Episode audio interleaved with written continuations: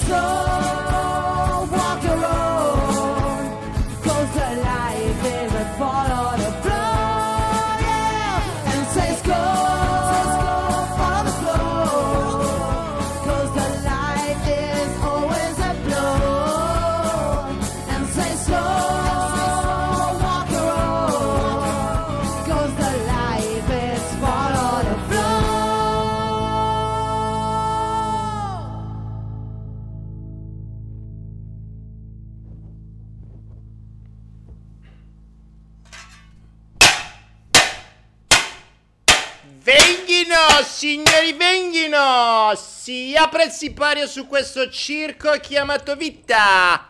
Venghino, signori, venghino! Nani, giullari e saltimbanchi! Venghino, signori, venghino! Scimmia maestrate! Scimmia maestrate, politici e fanfaroni, venghino signori, venghino, forse riesco ad apparire anch'io, che si è scaricato il mouse proprio adesso, mortacci sua, non ci posso credere, non ci, ragazzi, più problemi tecnici di questo, non ci posso credere il mouse che si scarica proprio adesso, cazzo, no, mi sono bruciato tutto l'inizio, merda, ah, scusatemi ragazzi, cioè, si può scaricare. ho bisogno. Regia! Aiuto! Scusate, ragazzi, scusate un attimo perché eh, c'è stato un imprevisto. Voi non mi vedete, mi sentite, ma è tutto buio e il mouse si è scaricato esattamente adesso. Mo, ora la possibilità che un cazzo di mouse si scarichi esattamente nel momento in cui io devo fare il flow è una su un miliardo. Ebbene, ci siamo riusciti un attimo solo. Venghino, signori, venghino. In questo circo, tutto in diretta, tutto può capitare. Un attimo solo che cambio il mouse perché.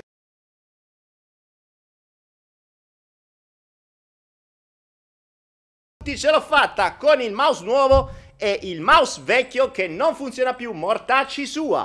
Mi sono bruciato tutta l'intro. Mi ero fatto un culo per farla. Volevo che mi vedeste con la faccia da giullare e col venghino signori venghino mortacci su adesso mouse insomma volevo fare venghino signori venghino No, regia, grazie, non serve più. Abbiamo fatto, abbiamo messo, forza. A proposito della regia, sapete che la regia è colei che fa queste cose qua? Tac. Il 169 è... Che vuol dire? Ho fatto tutta sta cacciara. Supporre che sia davvero un flow della Madonna. E... Ehm, ah, ecco perché c'avevo caldo, perché c'ho sto cazzo di cappello. c'avevo pure, mi ero preparato pure questo per far cacciara, invece niente, cioè che brutto, che brutto rovinarsi un intro così. Che cazzo, ah, c'ho la scimmietta, scusate. Ah, che brutta cosa, oh, già, già è partita male sta roba. Ok, rientriamo nel mood, rientriamo nel mood. Il mouse lo siamo bruciati. Cioè, il mouse ha smesso di funzionare. Nel... Mi serviva un attimo per fare l'ultimo clic e apparire. Non ce l'ho fatta. Quindi, in qualche modo, già il mouse voleva che io non andassi online. Pensate un po'. Come siamo conciati. Come siamo conciati. Ok, ragazzuoli. Allora, qualcuno dice: Ti sei fatto di bacche. No, no, siamo 377 persone. Eh, un, problemi tecnici a uffa questa sera, quindi sarà un grandissimo flow, ma che ci dobbiamo tenere per noi, perché ho detto, cioè questo flow si chiama Resti tra noi. Dite niente a nessuno, non lo condividete, tenetelo per i cavoli vostri. Soprattutto, cosa vedete alle mie spalle?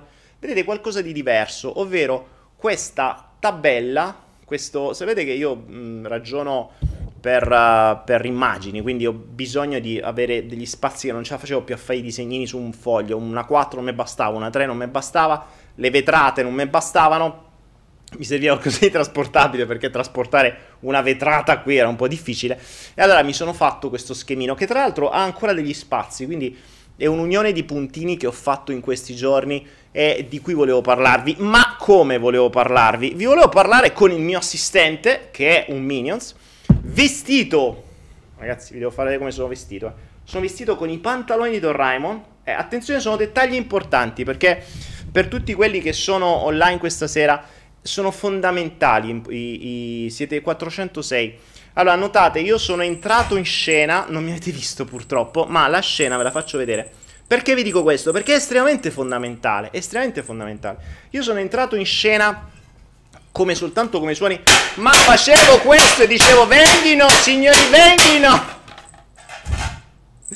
In questo circo chiamato vita, nani, saltimbanchi e giullari, scimmie ammaestrate, politici e fanfaroni, questa sera si aprono le porte di questo circo chiamato vita. Questo perché? Perché per, far, per avere la certezza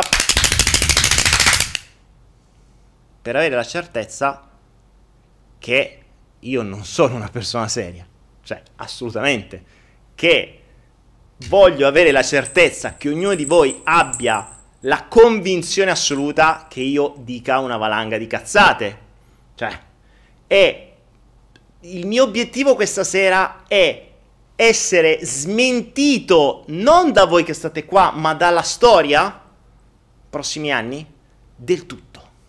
Cioè, io voglio il mio desiderio questa sera, la mia intenzione questa sera, e spero che voi vi uniate a me in questa intenzione, è che qualunque cosa dirò questa sera non si avvererà. Qualunque profezia non diventerà vera. Qualunque previsione la cannerò in maniera mostruosa. E qualunque cosa dirò è detta da un giullare con un assistente che è un, uno schiavo del sistema e, e, e una scimmia che, eh, che, come se sol di me si è accollata. Vedete che vuol dire quando si dice oh te sei accollato? Ecco appunto, vuol dire mettersi al collo, si è accollata e questa scimmia me si è accollata.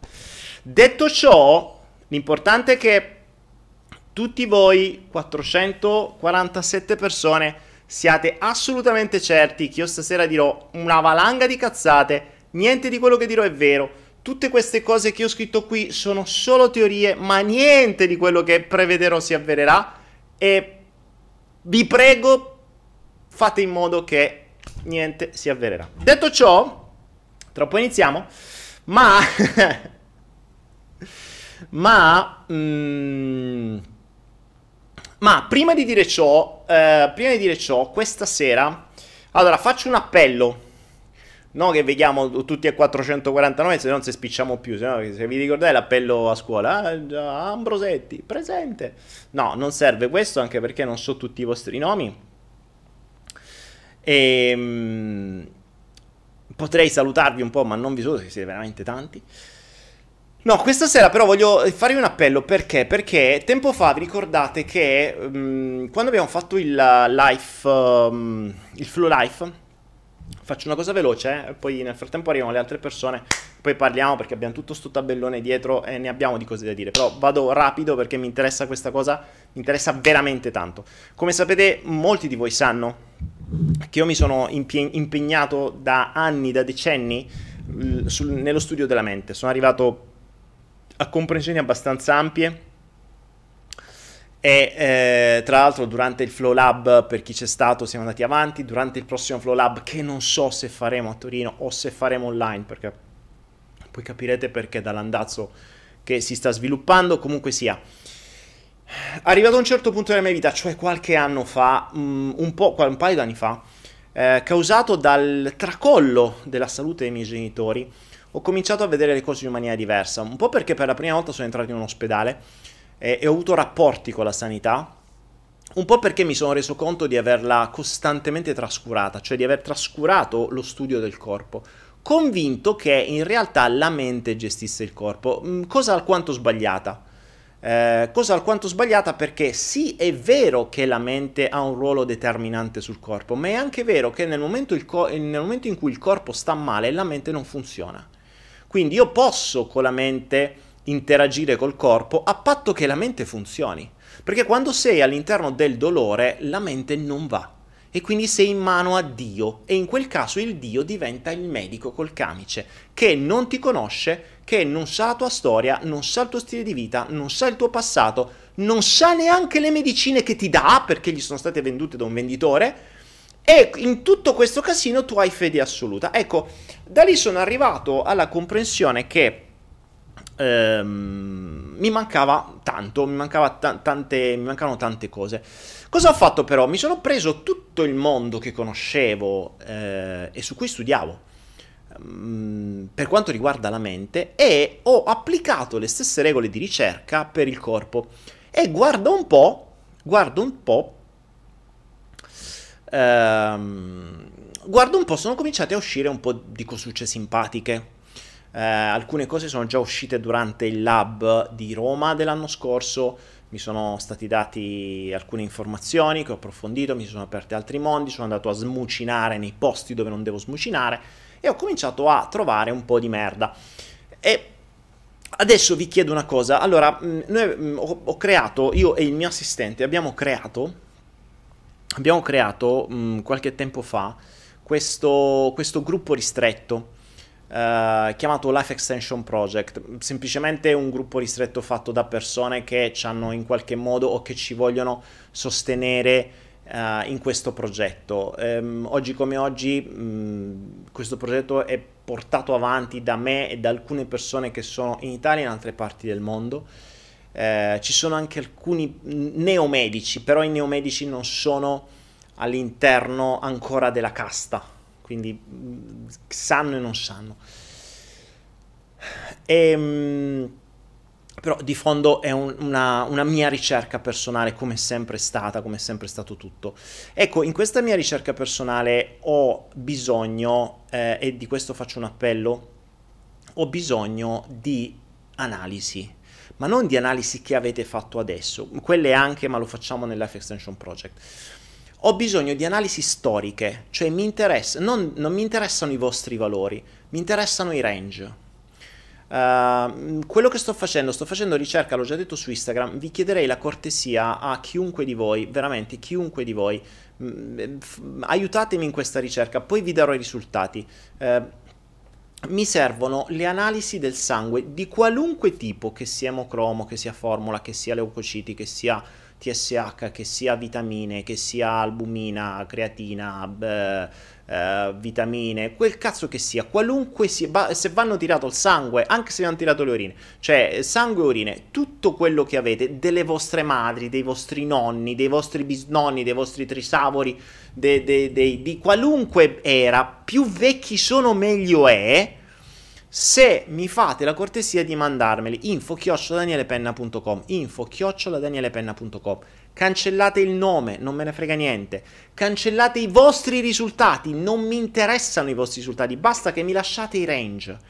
Eh, sapete come sono fatte le analisi? vi dicono, che ne so, eh, globuli bianchi 10 vostro, la vostra analisi e poi a fianco vi dice da 8 a 12 a me mi interessa solo da quell'8 al 12 mi interessa il range che secondo quel laboratorio, in quel periodo specifico, in quella città specifica, era quello giusto, ok? Quello in cui si stava bene. E mi serve storico, quindi mi serve da quanto prima possibile. Sappiamo, abbiamo documentari, eh, abbiamo tante informazioni che ci hanno detto che questi range vengono periodicamente cambiati in maniera tale da fare più malati. Ma una cosa è una roba che mi hanno detto, una cosa è una cosa che voglio vedere io, ok? Già con quello che ho, con analisi Italia, Thailandia, Svizzera e Germania, mi è venuta fuori già un bel po' di merda. E già qui basta. Mi piacerebbe avere delle analisi storiche. Quindi se mi fate questa cortesia di mandare a info-penna.com qualunque tipo di analisi, vostre, nonni, più vecchie sono meglio è. Grazie, grazie, grazie, grazie. Alla fine, quando avrò dei risultati ben più chiari, vi darò poi, mm, cioè, organizzerò una cosa fatta meglio. Eh, invece, per tutti coloro che mh, mm, sono, ci hanno dato una mano, quindi hanno fatto quella piccola donazione da 50 euro, quello, da 50 in su, eh, che mh, mm, ci hanno aiutato a fare questo progetto, quindi purtroppo quando entri in questo mondo lo scoprirete, analisi, eh, materiali, stiamo, stiamo, ehm, stiamo acquistando prodotti, tutta una serie di cose che stiamo testando, quindi se io vi dico questa cosa funziona vuol dire che ne ho provate una decina e non funzionano. Eh, sto preparando un sito nuovo, insomma c'è tanto, tanta carne al fuoco.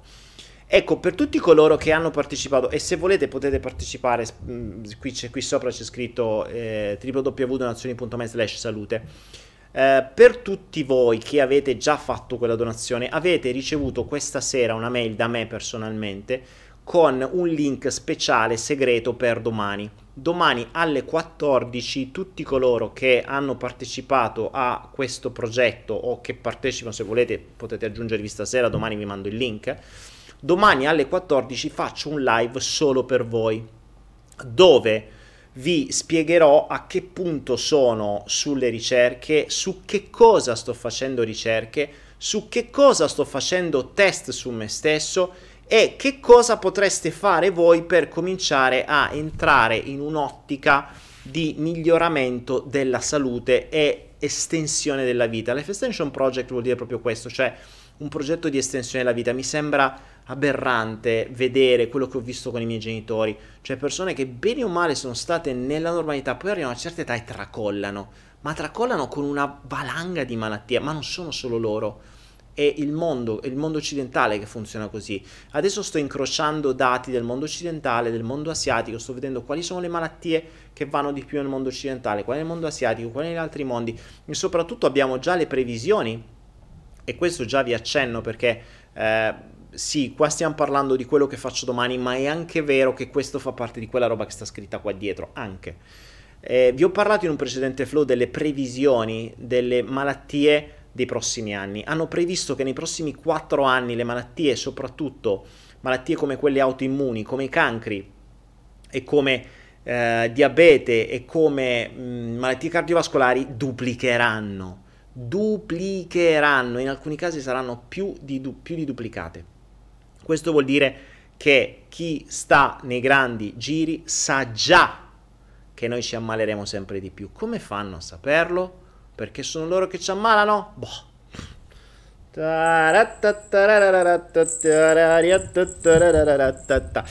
Allora, no, assolutamente non sono loro che ci ammalano, sono cose che capitano, sono cose che capitano come i virus che possono capitare, per carità, ormai lo sappiamo, ma non è questo di cui voglio parlarvi stasera.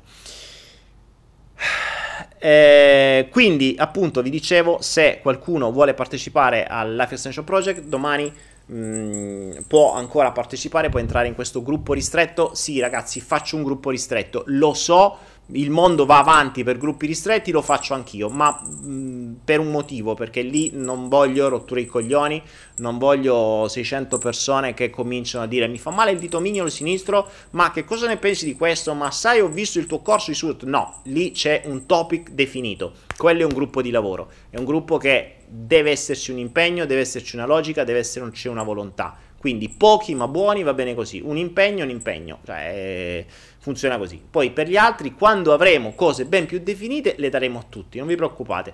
Il, lo studio funziona così, è un gruppo di ricerca, eh, questo è, è, tutto. Quindi al gruppo di ricerca è un po' come i lab del, um, per la mente. I Flow Lab servono per questo, il Life Extension Project serve per la... quindi i Flow Lab servono per la testa, il Life Extension Project serve per il corpo, per la salute, detto che è oggettivamente l'obiettivo primario, perché adesso anche grazie a quello che sto scoprendo qui in Thailandia, le erbe, sto prendendo accordi con dei fornitori, sto preparando un, un vedete questo, questo, questo logo qui che vedete, ricordatelo perché lo rivedremo presto. Detto ciò, uh, Michael il Porco Wise dice Dice, aspetto Soguro. Eh, eh, Michael, sto cercando un turbante. Mi manca un turbante. Se avessi trovato un turbante ci sarebbe stato Soguro. Monia Santarelli, figli e figliastri. No, Monia non è figli e figliastri. E, mh, mm, ho detto le informazioni definitive verranno date a tutti. Quindi mh, mm, il concetto è sempre quello. Lo studio, cioè non c'è bisogno che ti dico su cosa sto studiando in, in alcuni studiamo e poi studiamo per dare a tutti, è sempre stato così. Ok, quello che ci interessa invece questa sera è un'altra cosa, è questa roba qui. Cioè questo tabellone che ho, mh, mm, ho avuto la necessità di fare per unire i puntini. Voi sapete che io da una vita cosa faccio? Osservo e, ehm, e cerco di unire i puntini. Mm, che vuol dire unire i puntini? credo che ognuno di voi l'ha, l'ha fatto, sapete, le settimane enigmistiche, quelle...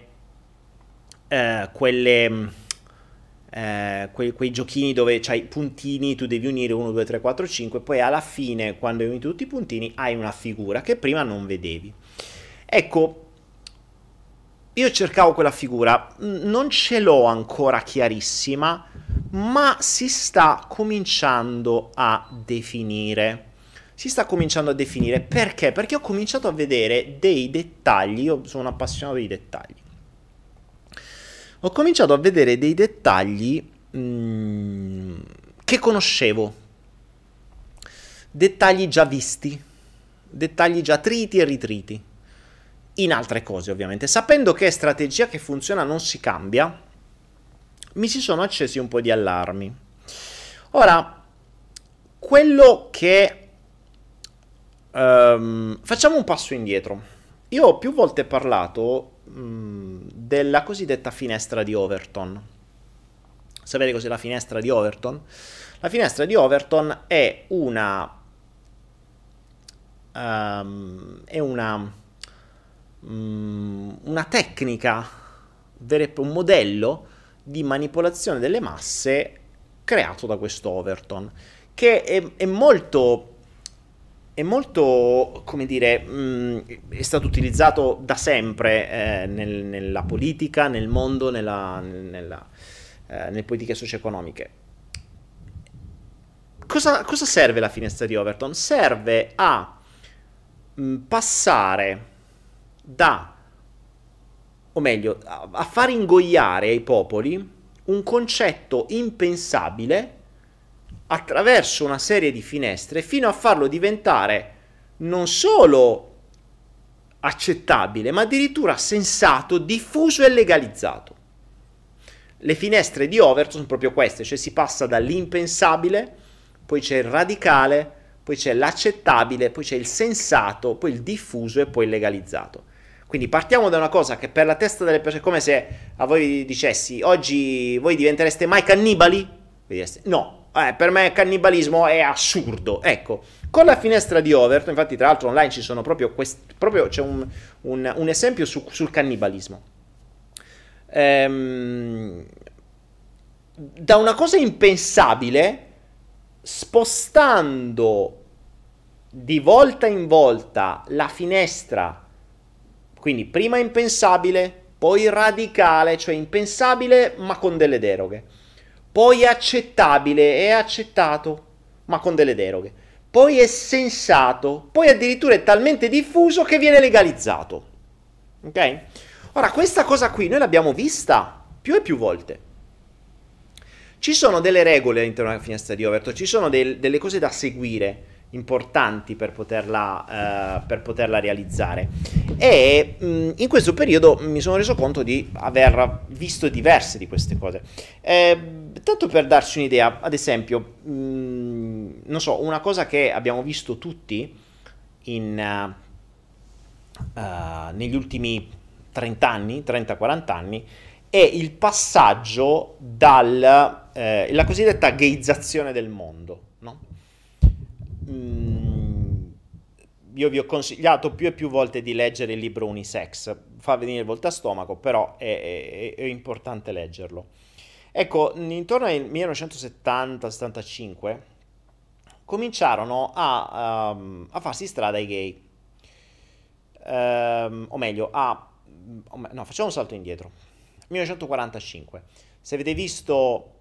Uh, The Imitation Game, The Imitation, T-H-E Imitation Game, film bellissimo, che racconta la storia vera di uh, quel personaggio che ha decriptato Enigma, la macchina dei tedeschi. Uh, grazie al, al, al, suo lavoro, al suo decriptaggio, gli americani hanno vinto la guerra principalmente perché riuscivano a sapere prima questi dove attaccavano e potremmo dire che grazie a questa persona mh, mm, si possono essere salvate 2-3 milioni di persone, cioè 2-3 milioni di morti in meno sono stati fatti grazie a questo personaggio. Ora, questo personaggio si scoprì che era gay. Questo personaggio non solo non è passato alla storia, non solo non ha statue in giro per il mondo, non solo non ha ricevuto nessun cazzo di ringraziamento, ma addirittura è stato castrato chimicamente fino a portarlo, se non ricordo male, al suicidio. Ed era un eroe. È stato una delle persone fondamentali nella seconda guerra mondiale che ha salvato la vita probabilmente anche ad alcuni dei nostri nonni. Ora, nel 1945 gay era inaccettabile, era inconcepibile, era vietato. Vietato. 1945 era vietato. 2020 abbiamo i matrimoni gay. Abbiamo i matrimoni omosessuali. Quindi che cosa è accaduto dal 1945 al 2020? affinché questa cosa diventasse da inaccettabile a legalizzata? Finestra di Overton. Esattamente la finestra di Overton. Ehm, nel, nello stadio zero, quindi nella fase dell'inaccettabile, il problema appunto è inaccettabile. Quindi come i gay no, non esistono, non è possibile, non possono esistere. Non è discusso da nessuno, cioè è proprio inaccettabile, non, es- non è concepibile nello stadio 1, cioè il radicale, il tema comincia mm, a, a, cambiare, cioè passa la finestra da totalmente inaccettabile, ma adesso diventa assolutamente inaccettabile, ma ci sono delle riserve. Ehm, be, be, ci sono, cominciano a farsi strada i tabù. Qualcuno che dice: eh, Ma i tabù non ci devono essere, e le minoranze devono essere libere ehm, qualcuno che comincia a fare qualche dichiarazione scientifica, sono fondamentali le dichiarazioni scientifiche, il illuminare della situazione ci deve stare sempre. Ehm, magari c'è qualcuno che, ehm, che, che lancia lo stimolo in maniera ridicola, magari in un talk show. Eh, intanto comincia a entrare nella testa delle persone, viene infilato il seme. Quindi passa al radicale.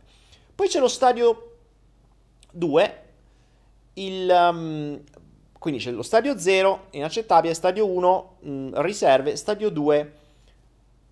Il tema comincia a quindi passa dallo stato del radicale, quindi vietato ma con delle riserve, allo stadio di accettabile. Eh, qui, in questo stadio cominciano a essere, c'è, c'è un bombardamento di esperti, i sociologi, e gli economisti e ti spiegano perché sarebbe meglio e ti spiegano perché gli psicologi ti spiegano perché. Quindi tutti gli scienziatoni cominciano a dare le loro buone ragioni per cui gli omosessuali devono essere accettati. Questa eh, scelta deve essere accettata. Oh, attenzione, io non, sto, cioè, non ce l'ho, non ne frega niente. È semplicemente un esempio preso, tra l'altro lo sto leggendo, quindi sto prendendo spunto da una cosa che ho trovato sul web, per farvi capire come è stata usata la finestra di Overton su qualcosa che conosciamo, ok? E poi la vediamo come la stanno usando adesso. Quindi ci sono gli scienziatoni che ehm, che cominciano a farsi strada, la TV ne parla sempre di più, ehm, cominciano a eh, esserci delle prove che sarebbe giusto questo invece che come si è sempre pensato prima era sbagliato, eccetera. Poi lo stadio 3, la finestra si sposta ancora dall'accettabile al ragionevolmente razionale, ragionevole razionale o ragio- ragionevolmente razionale, il che spesso deriva dalla necessità economica. L'economia la mettono sempre di mezzo, eh? Vi suona qualcosa? L'economia viene messa sempre prima di tante altre cose. La, la, la, la situazione economica viene messa sempre in mezzo. Che stanno a fare adesso? No, vabbè. Si afferma, ad esempio, che l'omosessualità è un fatto naturale, eh, che non bisogna nascondere questa informazione, che l'uomo deve essere libero, insomma, tutte queste cose qua. Dallo stadio 3, quindi da accettabile, si passa da, ehm, si passa da utile a popolare.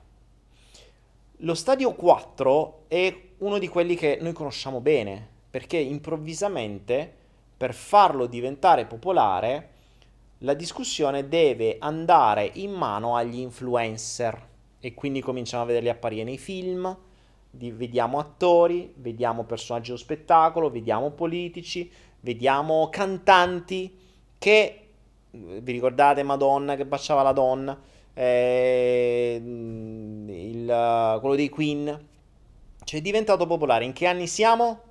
in che anni è accaduto tutto questo? Ecco, qui siamo arrivati nel 70-80. Eh, ricordiamo che se poi leggete Unisex, nel se- negli anni 70 sono stati finanziati a finanziamenti senza limiti tutte le associazioni gay, omosessuali e LGBT. Un'altra cosa interessante della finestra di Overton, e prendete questo dettaglio importante, è il cambio spesso e volentieri di termini o la creazione di un nuovo termine, di una nuova parola ogni volta che c'è un passaggio di finestra o comunque quando c'è un passaggio fondamentale. Questo perché mh, mm, le parole, ricordiamoci che nella, mente, nella nostra mente sono gli ancoraggi più importanti. Noi ancoraggi vuol dire che ancoriamo, cioè le parole sono etichette. Quindi se noi per una vita abbiamo ancorato la parola gay a un qualcosa di negativo, se la vogliamo far diventare positiva, dobbiamo anche cambiare parola. È fondamentale questa, eh? Questo è un gioco della mente necessario, cioè dobbiamo infilare parole nuove. Poi ci arriviamo questo che ho scritto qua dietro perché uff, le parole nuove quante ce ne stanno. Quindi da gay divento omosessuale, Adesso cambiano i gender, i gender addirittura, quindi il genere, poi da omosessuale cambia il genere, adesso non si chiamano più omosessuali, si chiamano uh, pansessuali, fluidi, neutri, neutrali, l- hanno 700.000 nomi ognuno per, per quello che ha. Quindi abbiamo visto come questa finestra si è spostata. Quindi popolare vuol dire che è, vi, vi, venite bombardati ovunque da sta cosa fino a che diventa legale, ok? E abbiamo visto come nell'arco di un po' di anni una cosa inaccettabile 1945 è diventata legale 2019. E abbiamo visto la finestra di Overton. Se cercate finestra di Overton, eh, la, mm, la, trovate, trovate un po' ovunque, insomma, queste cose qua, e vi, vi fate un'idea di che cosa vuol dire. Anche perché quando la capite, la finestra di Overton, la, ehm, la iniziate a vedere. Ricordate una cosa fondamentale, la nostra mente vede ciò, solo ciò che conosce. Quindi se voi non conoscete un determinato schema non lo vedrete mai. Quando riconoscete il vostro schema, a quel punto siete, cioè quando riconoscete uno schema, ma anche verso di voi, quando voi imparate, avete, avete osservato uno schema ricorrente dentro di voi, riuscite a vederlo. Prima che non lo sapevate e non lo vedavate perché era automatico. Stessa cosa accade nel mondo. Quando quando, il, um, quando, non conoscete quello che vi viene applicato, voi pensate che le cose sono casuali. In realtà dietro c'è una logica ben definita che funziona da sempre, che ha sempre funzionato e sempre funzionerà. Ora, capita la finestra di Overton, vediamo che cosa ho scritto qua dietro. Io qui ce l'ho scritto, mm, questo è stato, l'ho fatto per me, non l'ho fatto per voi perché è oggettivamente scomodo usarlo in scena ma serve a me perché poi a mano a mano che mm, mi vengono altre cose aggiungo. Vi faccio vedere qual è l'unione dei puntini, della mia unione dei puntini, ok? Quello che ho compreso fino a oggi. Innanzitutto partiamo dal quadrato che sta sopra, non lo vedete? Ho due bigliettini gialli, dove il primo è obiettivi. Ora, ovviamente, attenzione ragazzi, Mira, siamo 629. Ovviamente quello che sto per dire adesso è detto da un giullare che ha come assistente un minion, ha dietro un pinguino di Madagascar e va vestito coi pantaloni di Doraemon. E ringraziate Dio che non ho messo qui il Doraemon a fianco a me che è più grande di me, ok? Che mi è stato regalato da quella disgraziata di Simona con la emoscia. Dove sta Simona con la Emoscia? Dove stai? Quindi, ovviamente, non aspettatevi che uno che ha una scimmia viola con sé stia dicendo le cose sagge. Lungi da chiunque dire che io sto dicendo cose vere, assolutamente. Anche perché non sono vere, cioè sono delle mie opinioni e sono delle mie logiche che mi auguro e io voglio soltanto l'unico desiderio della mia vita è che siano totalmente sbagliate. Per la prima volta in vita mia, forse no, non so se è la prima volta, però oggi sicuramente il mio desiderio più grande è che tutto questo sia completamente sbagliato. La prima cosa di cui voglio avere torto è questo, cioè che ci sia un gruppo di persone, chiamateli massoni, chiamateli gesuiti, chiamateli... Ho detto gesuiti? No, no. Eh, fa...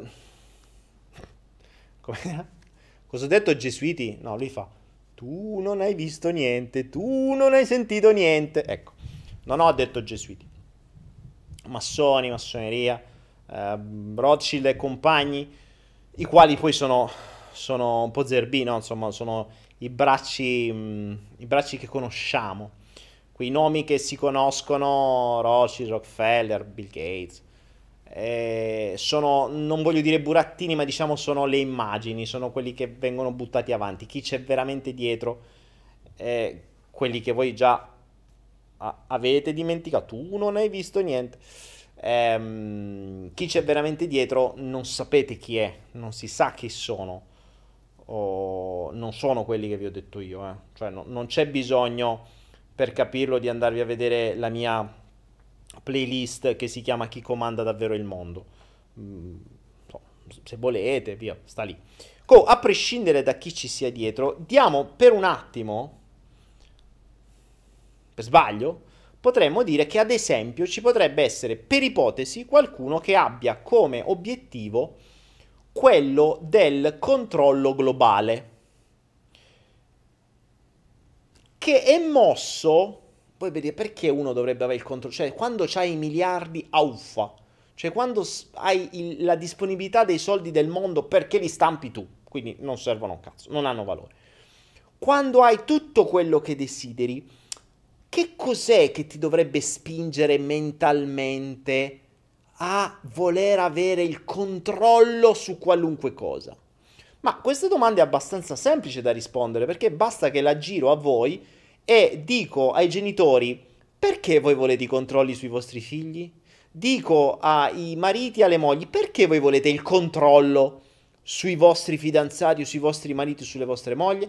Perché non li lasciate fare il cazzo che vogliono invece di stare lì a controllare che fanno, dove stanno, eh, GPS, dimmi dove stai, dammi la posizione, e con chi stai, e che fai? Ma fatevi tre quarti dei cazzi vostri? No. Ecco, per capire perché i grandi vogliono controllare il mondo, basta chiedersi perché voi volete controllare il vostro cane, vostro figlio, vostra moglie, vostro marito. Vorreste controllare po' tutto. Ecco, e lì si ha la risposta. Come in piccolo così in grande, questa mania di controllo è un po' diffusa nella mente bacata degli esseri umani. C'è un'altra cosa che mh, mm, negli esseri umani è abbastanza costante ed è un desiderio recondito di essere di più. Di essere di più. Che vuol dire di più? Che puoi essere di più di un essere umano? Cioè quando hai tutto, quando hai denaro, quando hai il possesso del cazzo che ti pare, quando hai il controllo su tutto quello che vuoi, che puoi fare di più? Puoi elevarti a Dio. Puoi, puoi, vuoi voler fare di più, vuoi fare quello che fa Dio. Vuoi controllare la natura, per esempio. Vuoi, vuoi controllare gli eventi atmosferici. Vuoi controllare tutto, ma rimane sempre sul concetto di controllo. Quindi, e non solo, vuoi creare cose nuove. Vuoi mischiare, vuoi metterti a lavorare con i geni, con la genetica, con, gli esseri, vuoi creare robe nuove, vuoi creare virus nuovi, vuoi creare esseri nuovi, vuoi creare super uomini. Eh, v per Vendetta Doccia, te se non avete visto quel film guardatelo perché perché mm, perché insomma in questo periodo fa bene. Quindi dando per esempio o per ipotesi che ci sia qualcuno che voglia un controllo globale, esattamente come molte altre persone vogliono il controllo sugli altri, questi vogliono il controllo su tutti, che vogliano giocare a fare Dio che vogliano il possesso e appunto il controllo su tutto e tutti, andiamo a vedere quali sono le modalità che potrebbero usare per, ipotizzando che ci sia qualcuno che voglia questa cosa, quali potrebbero essere le modalità che eh, potrebbero usare per questo, per raggiungere questo obiettivo. E qui andiamo in questi foglietti arancioni 1, 2, 3, 4, 5, 6 e 7, che dovrebbe essere questo 2, 4, 6, ce l'ho qua scritta in piccolo perché se no mi veniva il torcicollo a guardare tutta sta roba e poi mi sto a fare vecchiarello e, e non c'è sta più quella lì che mi fa i massaggi dietro la schiena, quella ah, è moscia e quindi devo stare attento a mh, mm, vedermi in questi qua. Dunque, le modalità potrebbero essere, ad esempio, quelle che ho identificato io, cioè mi sono messo nei loro panni e ho detto, se fossi io il gesuita di... Mm, tu non hai sentito niente. Se fossi io quello che si crede Dio di turno, io userei queste strategie è un gioco, è un gioco di ruolo, eh, questo sembra un po' una, una grafica tipo, uh, che so, tipo un risico. Ecco, io userei ad esempio la divisione. Cioè, da sempre, o oh, quelli che sono venuti, che hanno comandato, dicevano dividi e timper. Allora, se io voglio fare sta cosa, cioè, ricordate, una cosa che mh, si usa quando si fanno le coaching, ehm, o meglio, che usavo io, io non so, non so che fanno gli altri e una delle tecniche che si usa per lavorare sulla mente umana è il cambio di posizione percettiva. Quindi spesso viene detto mettersi nelle scarpe dell'altro, no? Quindi se il mio obiettivo è capire che cosa stanno facendo gli altri, io cerco di mettermi nella mappa dell'altro, nelle scarpe dell'altro, nella posizione dell'altro. Però per mettermi nella posizione dell'altro dovrei avere le sue conoscenze, che non ho.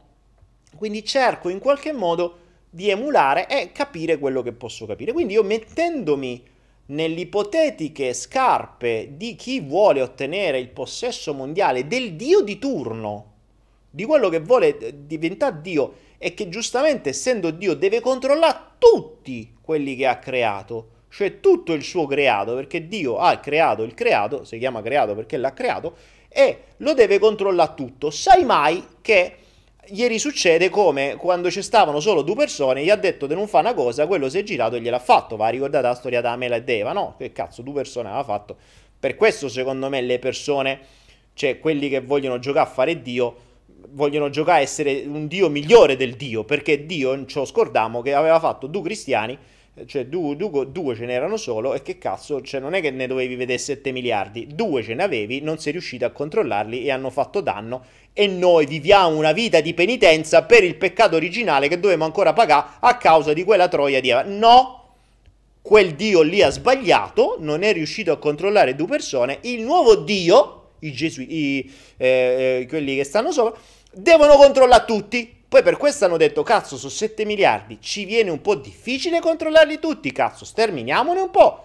Un miliardo, più o meno ce la facciamo. Se no, se dobbiamo controllare 7.000, quanto cazzo ci costa di telecamere? Avranno detto. Ed ecco lì che, facendosi questi due conti, avranno detto, vabbè, tocca sterminare qualcuno. E infatti c'è chi dice di questi qua, Bill Gates e compagni lo dicono, che, ma è risaputa sta roba, c'è scritto pure sulle tavole, quelle lì di pietra di cui spesso si parla, ehm, si, si, dice che appunto la popolazione mondiale dovrebbe essere ridotta a 500 milioni di persone. Se proprio non ci si riesce, massimo un miliardo. Siamo 7 miliardi e spicci, quindi insomma ci stanno 6 miliardi di troppo. Tocca un po' sterminarli. Non a caso lo stesso Bill Gates e qualcun altro qualche mese prima dell'arrivo del virus, quello che adesso va di moda, ehm, avevano fatto una, proprio una simulazione di pandemia. Dice, sai mai arrivasse una pandemia da coronavirus che potrebbe sterminare quei due, qualche miliardo di persone, noi siamo già organizzati e sappiamo già come fare. Poi è arrivata davvero, non si sa se erano già organizzati perché non mi pare che erano tanto organizzati, o forse così hanno fatto credere. Comunque, e insomma, Dividi e timpera, li dovevo dividere. Perché li dovevi dividere? E perché se li dividi è più facile controllarli, no? Cioè, almeno sai dove stanno, a uno a uno. E se, se dividi le persone non possono stare assieme, sapete persone, eh, c'è, c'è, la psicologia di gruppo, mm, qualunque psicologo, ma si studia anche in, in, altre discipline, si sa benissimo che una persona da sola ha un comportamento, la stessa persona in un gruppo ha un altro.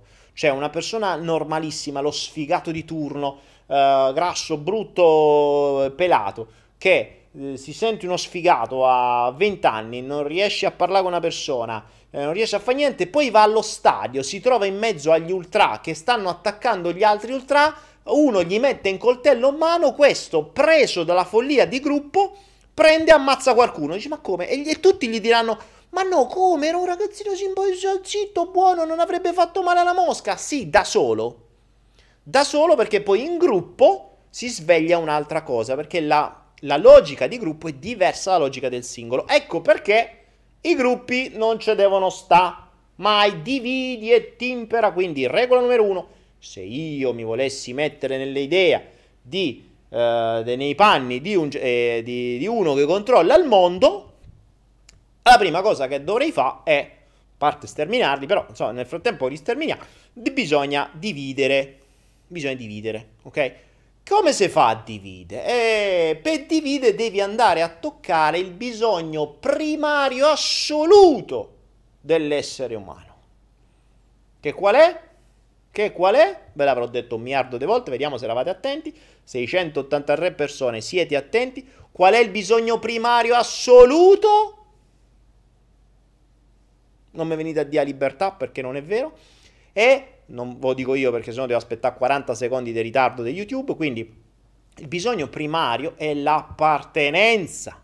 L'appartenenza, L apostrofo appartenenza, ovvero appartenere a qualcosa. Vi ho detto già qualche tempo fa in uno dei flow di fare questo esercizio, di fare la lista dei gruppi a cui appartenete e pensate un po' se farete una donazione, triplo più donazioni salute, apparterrete al gruppo Life Extension Project, mentre tutti vi vogliono dividere, noi vi vogliamo unire perché uniti diventiamo un pericolo. Boh, così dicono. Per questo bisogna dividere. Ecco, se io volessi essere uno che vuole giocare a fa Dio, devo dividere e devo togliere l'appartenenza. Da notare che l'appartenenza è il primo biglietto, quello dove sotto ci stanno sei altri foglietti blu, che è quello dove ce ne stanno di più, dove ho trovato più cose.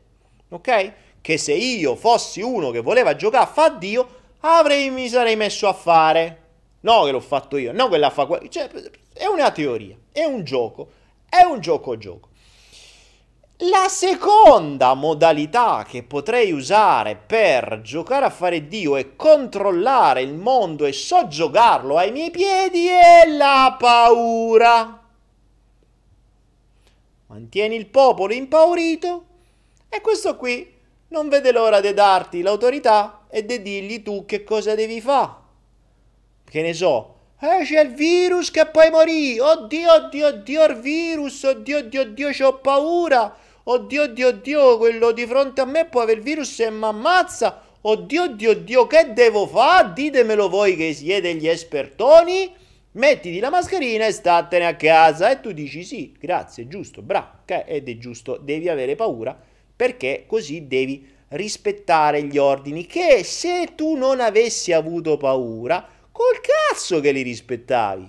Ma con la paura diventa più facile, capito? Ecco perché se io fossi Dio e ve volessi controllare tutti, prima ve dividevo, poi ve levavo l'appartenenza e poi ve mettevo paura.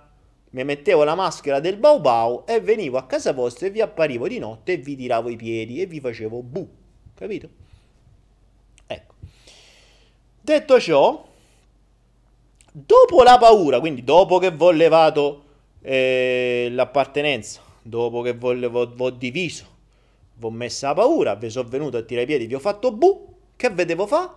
Vedevo rubare i sordi, vedevo rende poveri, vi devo rende poveri.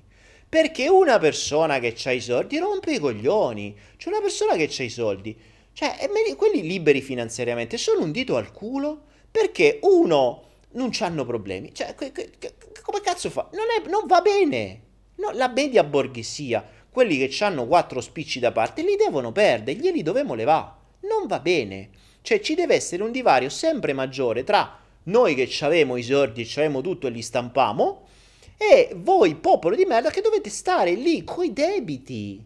Non dovete stare coi soldi, i soldi li dobbiamo dare noi a debito, così tu dopo non ce li puoi dare a noi e noi ti fottiamo casa e tu stai ancora più impicciato. Quindi non solo c'hai paura del virus, hai pure paura di arrivare a fine mese, in più t'amo diviso da tutti e tu ti ritrovi in mano in mezzo a una strada, capito? E questa è la cosa fondamentale. Quando stai in mezzo a una strada, eh, poi eh, potremo arrivare noi, eh, i salvatori, e ti diamo qualche altra soluzione tu fai quello che diciamo noi. E così te mettiamo, te legamo mani e piedi e te l'abbiamo buttato al culo. E quindi che cosa puoi fare a quel punto? Eh, dopo che abbiamo levato divisione, paura e povertà, che dovevamo fare? Eh, eh, eh, cioè, boh, dopo tutta sta gente che mo, gli abbiamo messo paura, l'abbiamo levati i soldi, l'abbiamo divisi, però dovevamo pure sapere che fanno questi. Non è che mo metti che, metti che questi qui sono pauriti, poi magari restano senza una lira e metti che hanno i figli, per esempio, uno cioè rischia che c'ha i figli perché c'è sto vizio, c'è gente che ancora tromba e fa i figli, non si sa perché, però vabbè, lasciamo perdere. Siamo già 7 miliardi, che cazzo li fate a fare? I figli vi vogliono sterminare, vi fate ancora i figli. No, c'è gente che ha sto vizio. Cioè, va bene trombare, però non fate i figli, uscite prima, capito? Cioè, eh, anzi, mo non potete manco uscire. Quando potrete uscire, cercate di uscire, ma non sta... Siete stati già tanto tempo... Uomini, un consiglio. Dicevo, un consiglio. Dopo, sta... imparate da sta quarantena. Io spero che da sta quarantena cambi qualcosa, sicuramente cambiano tante cose, proprio perché siamo rimasti tanto tempo dentro, no? E ci siamo rimasti tanto tempo dentro, no? Se siamo rimasti dentro giorni, settimane, quando vi ricapiterà de, di, di, rientrare dentro, uh, de, che state dentro, cercate di uscire un po' prima non ci state troppo dentro, capito? Perché se no fate danno, poi diventiamo 7 miliardi e 1, è un casino, poi ne devono sterminare un altro, è un bordello, capite? Tanto in questo mondo, che cazzo, che non c'ha senso, lasciate perdere. Tanto bene a parte le persone fanno i FIPE o perché sbagliano, che, che escono troppo tardi, o perché gli servono fare il controllo pure loro, perché sanno che non, non so quelli che controllano il mondo, devono controllare, quindi sei in casino. Se potete evitare, evitate. È un consiglio, eh, ma ve lo dice uno che tu non hai... De- ok. Ve lo sta dicendo uno che va vestito con i pantaloni Doraemon, quindi ovviamente non venite a dire "Ah, oh, perché dici così?" Perché sono un giullare, non rompete Sapete perché il giullare esiste il giullare? Perché il giullare è l'unico che può prendere per culo il re. Vuoi vedere che non posso prendere per culo pure a te? Eh, appunto, quindi dopo la paura ti devo controllare. Ti devo controllare come ti controllo, ti infilo una telecamera ovunque. Se non bastasse, ti piazzo gli UAV. Sapete che sono gli UAV? sono i droni, quelli militari che vi girano sopra la testa e che stanno già girando sulle teste, esempio, degli amici che stanno ad Alessandria. Non i droni, quelli che ho io, i radiocomandati, quella della DJI che fai le fotografie, quelli da 10-15 metri militari che normalmente si usano per le azioni di guerra e stanno girando sopra l'Italia. Il controllo, vedevo controllare, devo sapere qualunque cosa, devo sapere, devo sapere dove state, con chi state, con chi, in qualunque posto che state, eh, chi state frequentando, chi avete visto, chi non avete visto, che state a D, quante volte scureggiate, quanto vi pulite, se vi siete puliti bene e se di solito dopo pulite il water. Capito? Devo sapere tutto, perché voi non vi potete muovere così, cioè io devo sapere tutto, capite? Eh, è, è oggettivo, cioè è, non è che metti che uno metti che ha paura e c'ha più una lira, c'ha i figli, che dicevo appunto il problema dei figli e, e non c'ha i soldi e, e vuole, che ne so, e comincia a far reazionare, va, va, da qualche parte e vuole fare qualche danno, vuole andare a rubare. No, tu lo devi, io lo devo sapere.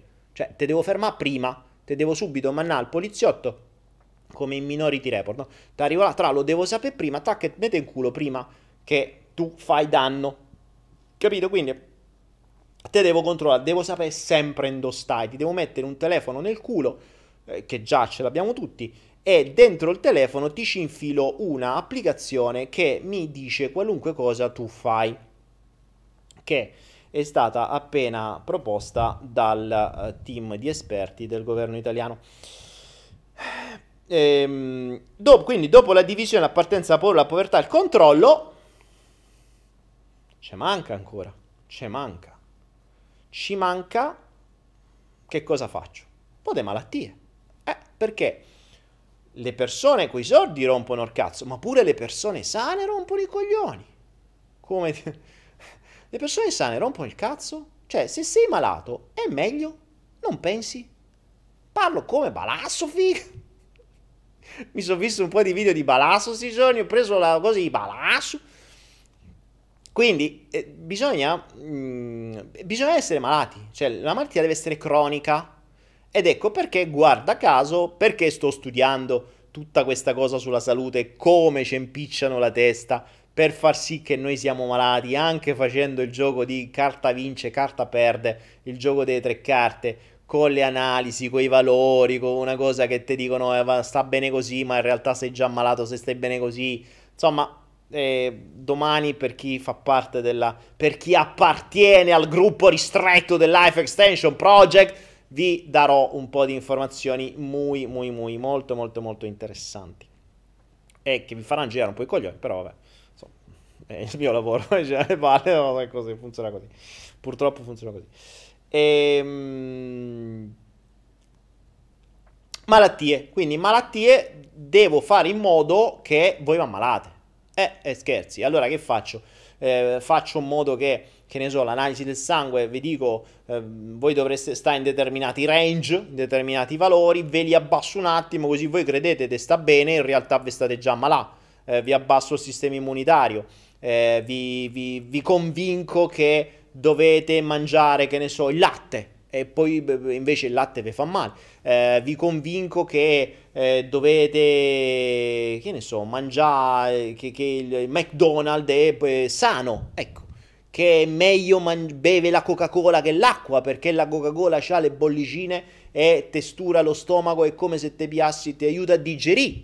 Ecco, per esempio, ti pulisce le pareti dello stomaco come pulisce un pezzo di ferro pieno di ruzza, è uguale, cioè, quindi io ti convinco, ti faccio tutta una campagna apposta per convincerti che le cose che ti fanno male invece ti fanno bene. E ti dico, magnati gli zuccheri, come ho visto scritto su un cazzo di libro per bambini, dove c'è scritto che gli zuccheri non è che fanno male, ma fanno bene quelle cazzo di torte piene di sugna. Mangiatele perché lo zucchero fa bene, voi la vostra testa va a zuccheri. Eh, per se non ti mangi quei bei, quelle belle cofane di roba fritta con il cioccolato dentro, quel bel donuts panzerottato con mezzo chilo di Nutella dove 450 grammi olio de palma, senza di quelli tu povero bimbo come fai a avere il cervello per stare a scuola e fare 2 più 2 e scoprire che fa 4? Non ragioneresti senza quello zucchero, mortacci 2 lo scrivi sui libri dei bambini,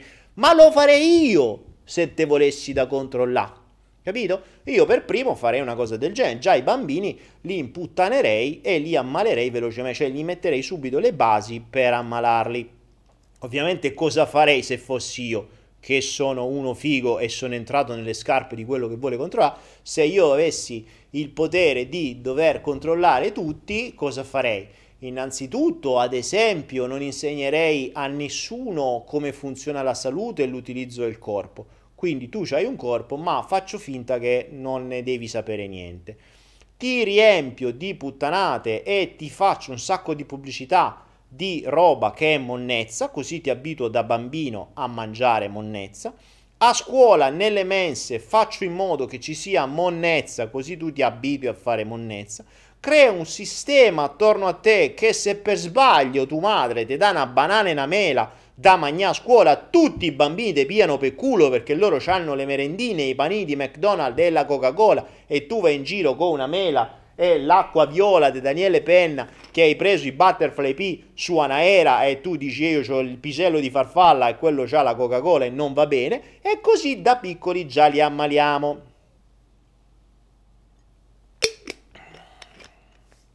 Già li ammaliamo. Quindi poi da grande ancora di più, perché da grande che facciamo? Poi li facciamo fumare, poi li facciamo bere, poi li facciamo drogare e così siamo sicuri che il corpo se lo so giocati.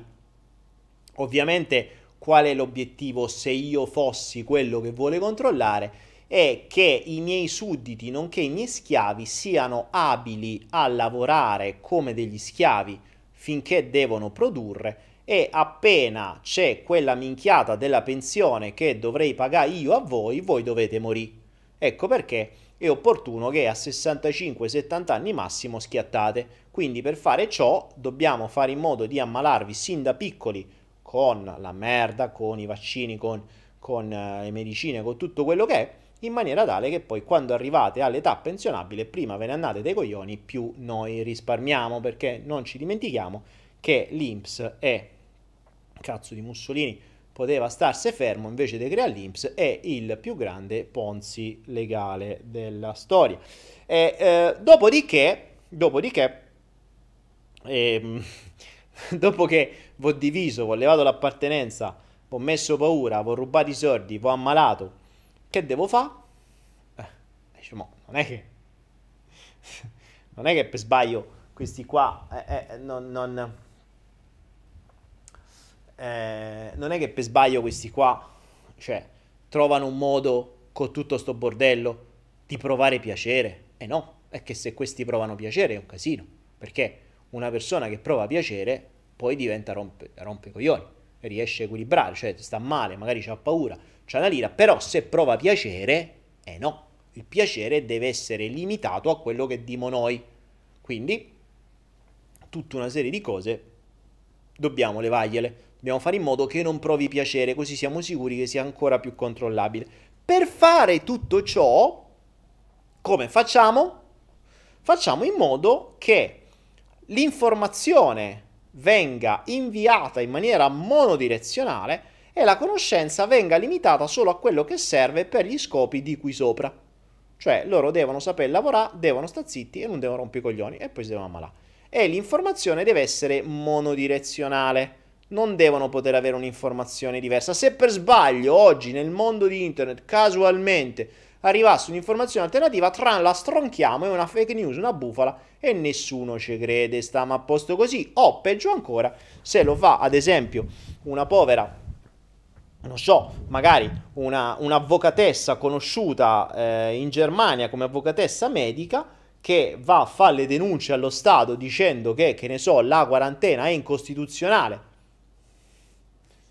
cosa che non sarebbe neanche tanto sbagliata, però l'ha detta una volta di troppo, l'ha detto un po' troppo su internet e si è trovata da un giorno all'altro rinchiusa con un TSO all'interno di un manicomio, senza neanche una denuncia, perché ricordatevi che le denunce ci vuole tempo, ma se invece volete levare uno dalle palle, lo fate, lo mettete dentro un manicomio dicendo che è matto. O che e era un po' eh, l- l- sul giornale è stato scritto che era un po' confusa. Quindi sappiate che in Germania se siete un po' confusi potete essere messi, eh, vi arriva la polizia con gli elicotteri, vi sbatte a terra e vi porta in manicomio. Quindi mi raccomando, se andate in Germania cercate di essere sempre precisi, cioè quando dite una cosa è quella, non è che potete essere confusi, eh? non è che dite, cioè che ne so, voi andate in un panificio, dice ah sai vorrei una rosetta, ah no voglio una baguette, lì siete confusi, arrivano gli elicotteri, track e vi mettono dentro un manicomio perché siete un po' confusi, capito? Attenzione. Mi raccomando, in Germania, poi in Italia magari non siamo ancora arrivati a questo, ma poco ci manca. Quindi questi sarebbero più o meno, questi sarebbero più o meno, ehm, sarebbero più o meno le, le, le, cose che io farei, no? Adesso poi le valutiamo in che maniera le farei. Diciamo, quindi diciamo che la modalità per questo controllo globale, per questo, mh, per questo gioco a fare Dio, potrebbe essere appunto se io volessi giocare a fare Dio cosa farei? Ecco io farei questo, vi dividerei, vi toglierei l'appartenenza, vi metterei paura, vi leverei i soldi, vi controllerei pure quante volte andate al cesso abili e soprattutto abili di lavorare ma malati cronici in modo che morite appena finite di lavorare e ovviamente per fare tutto questo vi devo togliere qualunque tipo di in questo momento. Quindi il mio gioco che ho fatto mentalmente è stato ma vediamo che cosa accadrebbe se io volessi giocare a fare Dio oggi. Non ieri, non domani, oggi. Io arrivo oggi e mi viene proposto questo. Ci guarda, tu puoi fare qualunque cosa. L'obiettivo è controllare il mondo e possibilmente farne fuori un po' e soprattutto giocare a fare Dio. Bene, che cosa faresti? E gli ho detto ok, farei tutta questa cosa qui. Allora poi a quel punto bisogna metterlo in pratica. Ci vogliono le strategie. Allora, ci vogliono strategie. L'appartenenza, che è quella più grande, ve la lascio alla fine.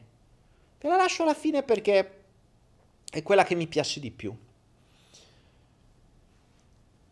Paura. Come posso mettere paura alla gente? Ma innanzitutto ti rendo l'ambiente sempre più pericoloso immigrazione, poi capiremo perché, perché l'immigrazione fa parte dell'appartenenza.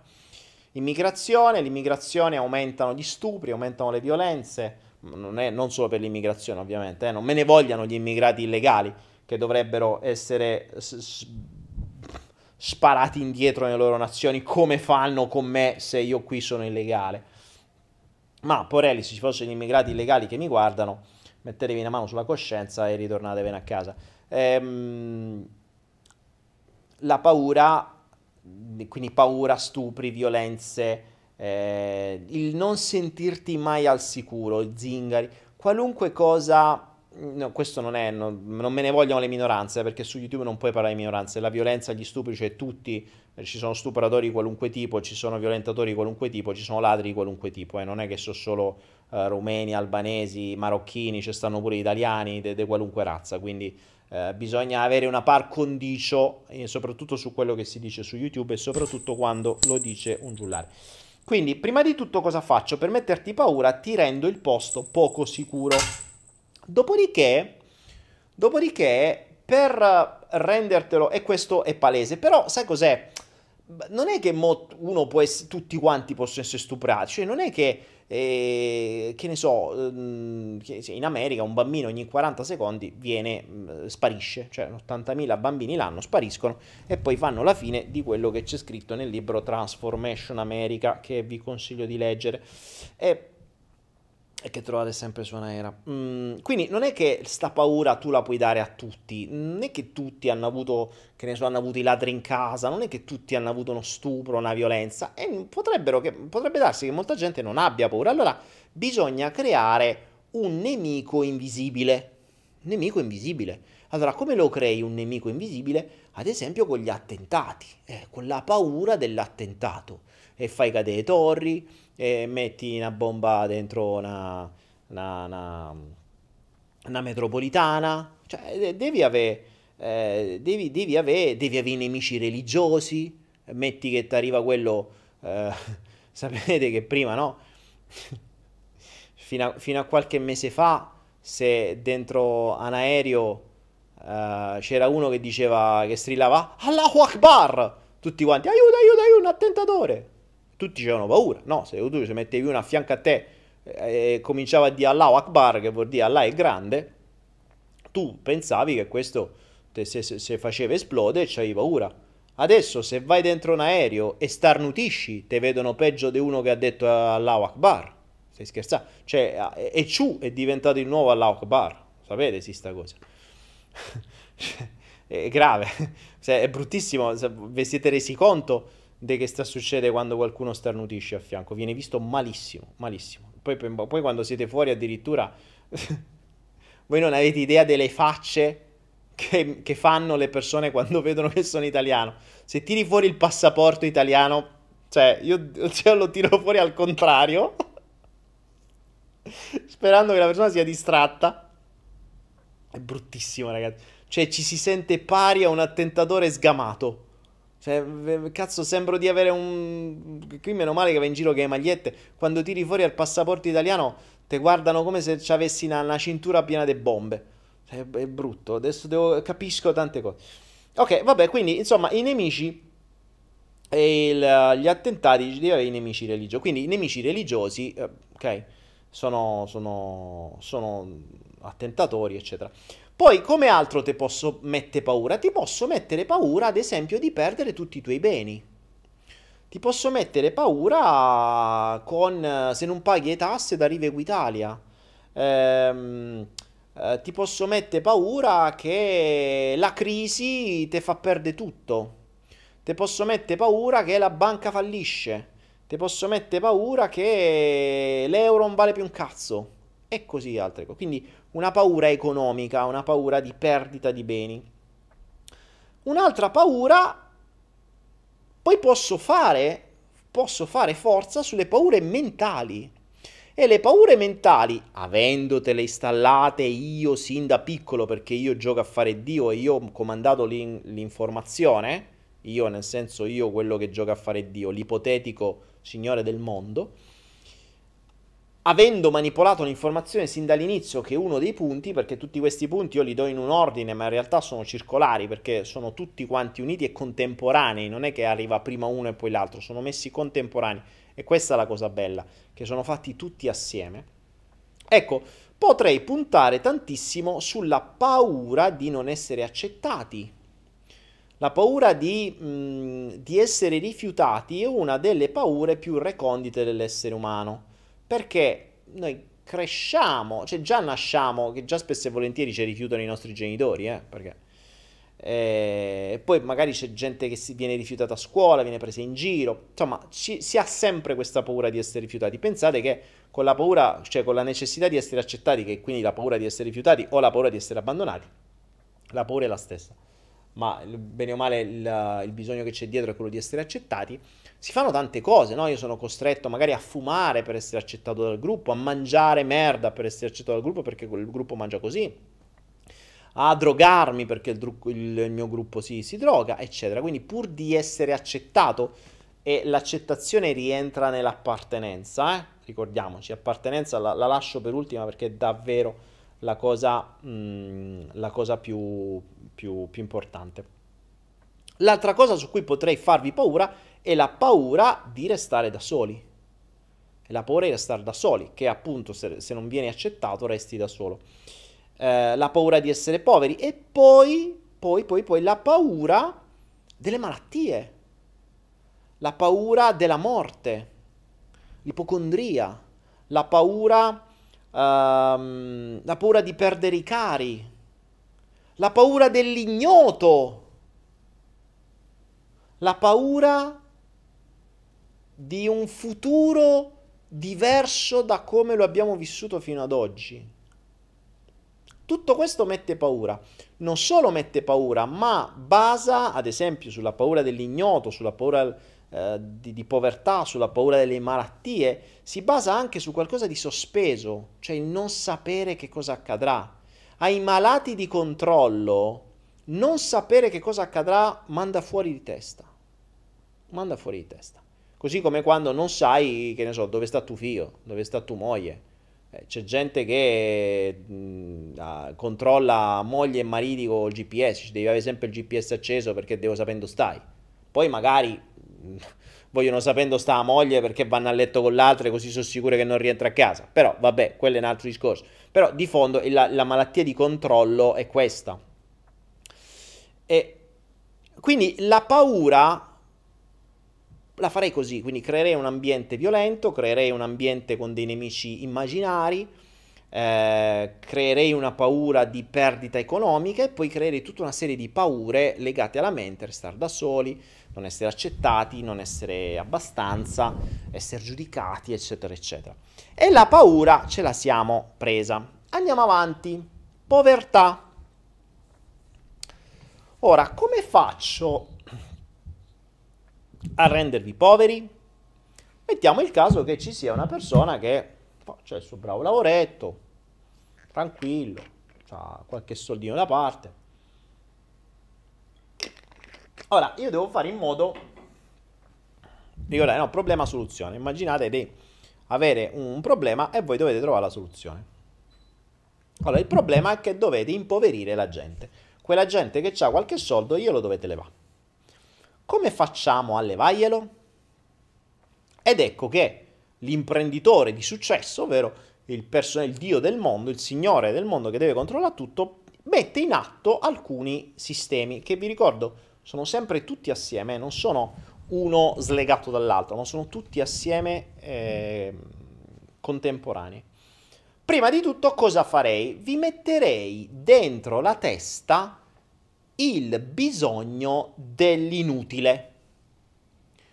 Cioè, ad esempio, per essere accettato, come dicevamo prima, quindi la paura di restare da soli, come te la dico? Cioè, allora, se non vuoi restare da solo, devi essere accettato dalla società. Per essere accettato dalla società, ti dico che devi comprare. Uh, devi comprare determinate cose, devi spendere, devi avere un tenore di vita di un certo tipo, eh, devi fare lo spritz, devi eh, devi sperperare in qualche modo, sperperare in cose perfettamente inutili. Quindi cosa faccio? Faccio in modo di installarti sin da piccolo l'idea di sperperare invece che di investire. E ti, do le, ti, ti spiego come sperperare perché ti faccio vedere tutto attorno a te come funziona e non ti insegno ad esempio a moltiplicare il tuo denaro, ma ti insegno a consumarlo in maniera assolutamente inutile. Non solo, poi cosa faccio? Quando ti metto il bisogno di, mh, mm, di consumare in beni inutili, rischia che poi tu ne vuoi sempre di più, perché metti che il tuo amico ha il Rolex e tu non ce l'hai, c'hai il Citizen e vorresti il Rolex anche tu, cosa fai se il tuo lavoro non ti permette di comprarti il Rolex? Ti fai un finanziamento. Ti fai un bel finanziamento e con 750 comode rate puoi comprarti il Rolex anche tu. Se non te lo compri, topi in del culo perché te levamo casa, diventi un cattivo pagatore e tu sei una merda della società. Quindi che cosa fai? Ti creiamo i bisogni, ti diamo i finanziamenti, a quel punto sei costretto a lavorare per pagare i finanziamenti. E guarda un po' che cosa succede quando devi lavorare per pagare i debiti, hai paura di perdere il lavoro. E l'abbiamo vista prima la paura. Non solo, cosa ti faccio a quel punto? Per buttartelo al culo, cosa faccio? Già ti ho dato i finanziamenti, ti ho, rieso, ti ho riempito la testa di minchiate per farti comprare le cose assolutamente inutili, a quel punto ti aumento i costi e faccio in modo tale, vedi come è successo con l'euro, che una pizza che prima ti costava 4.000 lire, mo te costa 6 euro, due volte e mezzo. Quindi tu guadagni sempre uguale, ma spendi sempre di più. So, siamo ricordati, ci, ci ricordiamo che cosa è successo con l'euro, sì. Che siamo diventati uh, poveri per la metà del nostro patrimonio. Poi che cosa facciamo? Mm, farei in modo di spingerti verso comportamenti dispendiosi. Quindi, non so, le vacanze, quelle fighe, il ristorante figo perché magari te devi fare fa bello con qualcuno. Ehm, ti devo devo far sì che tu spenda, spenda, spenda, spenda, no? Spendi in vestiti, spendi in macchine, spendi in benzina, spendi in cibo, spendi nei ristoranti, spendi ovunque, devi, l'importante è che tu spendi. Allo stesso tempo non ti do una cultura perché comando l'informazione, non ti do una cultura di investimento. Non spiego ai bambini come si fanno i soldi, non spiego ai bambini come si moltiplicano i soldi non spiego ai bambini come si fa a trasformare i soldi nei tuoi schiavi la- che lavorano per te. Non spiego ai bambini e neanche agli adulti come, fai, come far sì che sia il denaro a lavorare per te e non tu a lavorare per il denaro. Poi c'è qualche stronzo che è online, mette su Anaera i corsi che ti insegnano a guadagnare dal 6 al 10 e oltre per cento l'anno e, e che sarebbe da abbattere uno così, però fortunatamente ha pochi followers e quindi non ci preoccupa se qualcuno compra i suoi corsi e comincia a mettere i soldi a reddito, perché se lo sapessero tutti sarebbe un problema. Fortunatamente non lo sanno tutti e quindi si può continuare col carro. Ora, che succede? Le altre cose che poi si possono fare sono, sono mettere delle alte tasse. Quindi quei poveri sfigati maledetti che invece di fare i cazzo di dipendenti delle nostre corporation che devono lavorare come schiavi nelle catene di montaggio per creare dei beni inutili da far comprare a quegli altri che fanno altri lavori che, in maniera tale che noi gli diamo i soldi perché loro lavorano per noi e loro se li spendono nelle, nelle, nei beni che, che delle altre aziende nostre, quindi il giro è questo, praticamente devi lavorare gratis. Che faccio? Se c'è qualche stronzo che se vuole mettere a fare l'imprenditore mortacci sua, lo stroncamo con le tasse. Sicuro? Lo stroncamo con le tasse. E se per sbaglio, se per sbaglio quel maledetto cazzo di imprenditore che sfugge al nostro controllo riesce a guadagnare così tanto da pagare tutte le tasse e mettersi dei soldi da parte, gli famo talmente tante di quelle leggi che gliele cambiamo ogni tre secondi che cazzo pure il commercialista deve sbagliare, gli arriva una cartella Equitalia perché ha sbagliato qualcosa, gliela mandiamo dopo nove anni, così ha sbagliato dei 100 euro, gli mandiamo una tramvata di 30.000 dopo che è aumentata con calma e non gliel'abbiamo notificata per te e quindi glielo buttiamo al culo. In qualche modo dobbiamo trovare il modo di buttarglielo al culo a questo cazzo di imprenditore che si permette di fare soldi. Oppure dobbiamo trovare un modo per chiudergli l'azienda.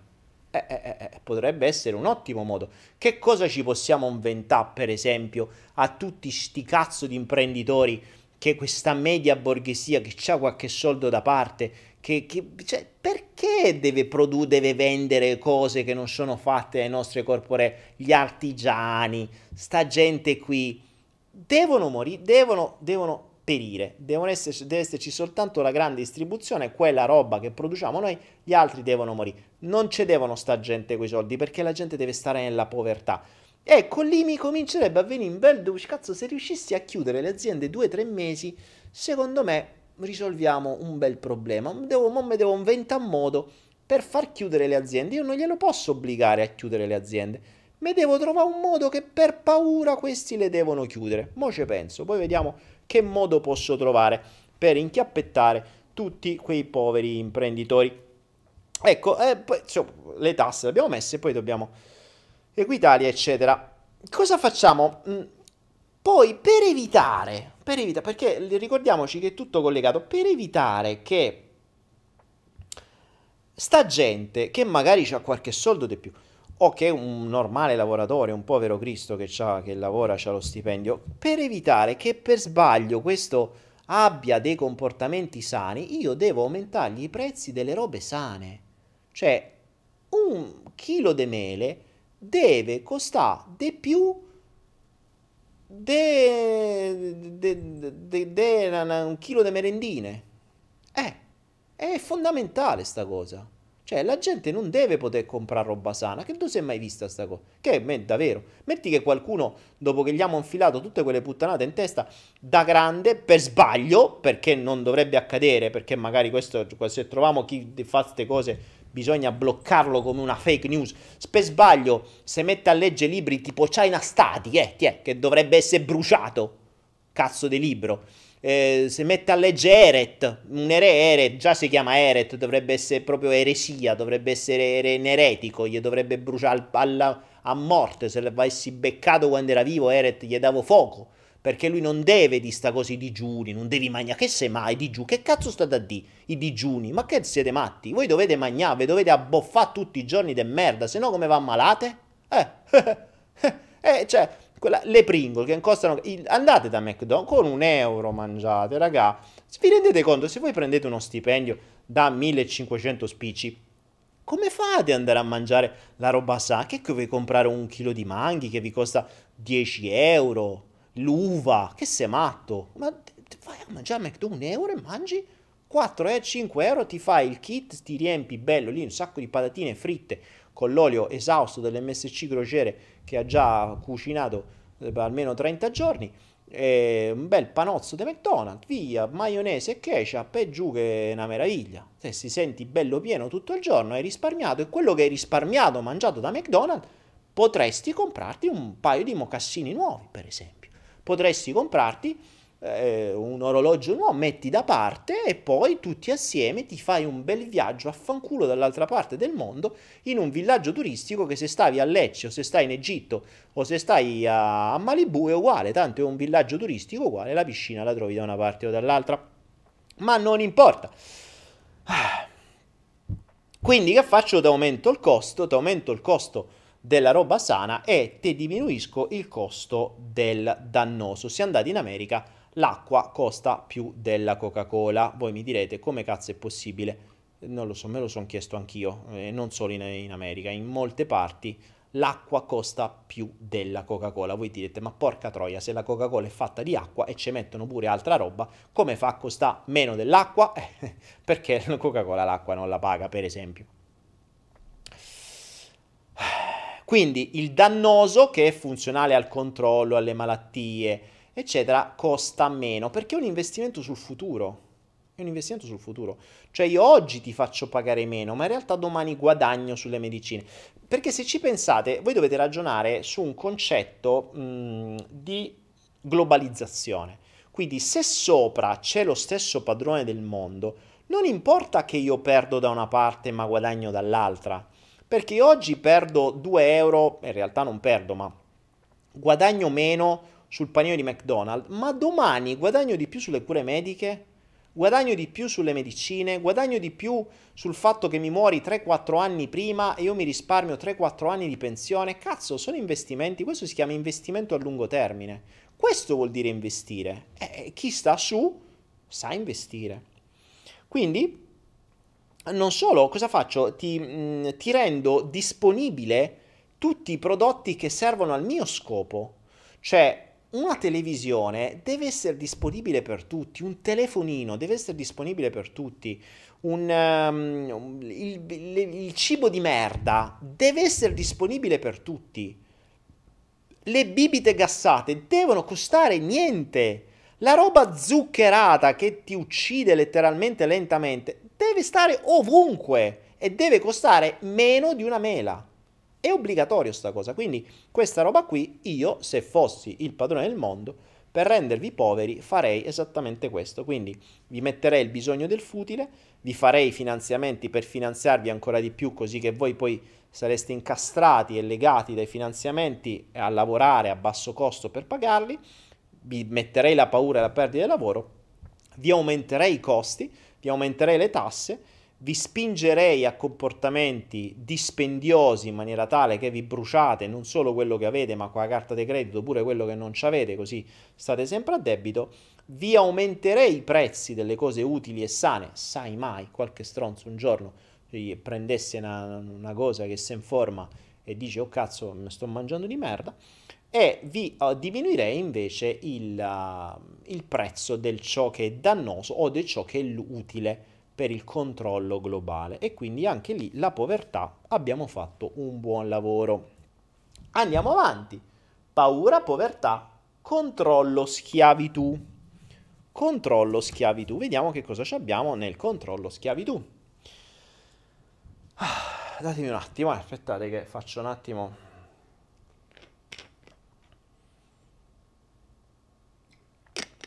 madonna, ho tutta questa energia, dove cazzo le prese? Sarà che mi sono sfondato di Gino Stemma stasera?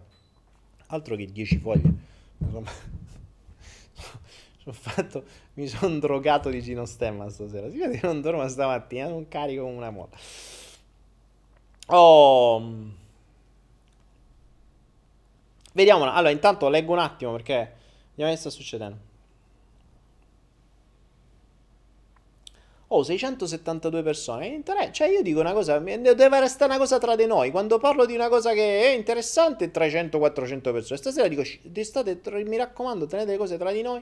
Tac, 700 persone. A posto. Castercom dice: La cosa più scandalosa dei supermercati è che mettono in offerta frutta e verdura fuori stagione. Daniele, tra tre giorni che tengo il cellulare spento sm- sto smattando, secondo te perché non riesco a starne senza? Davide Marino, e a me lo chiedi, perché non riesci a stare senza cellulare? Chiedilo a te. Strini che i post-it sono tanti, dice Francesco. È vero. Allora, dicevamo.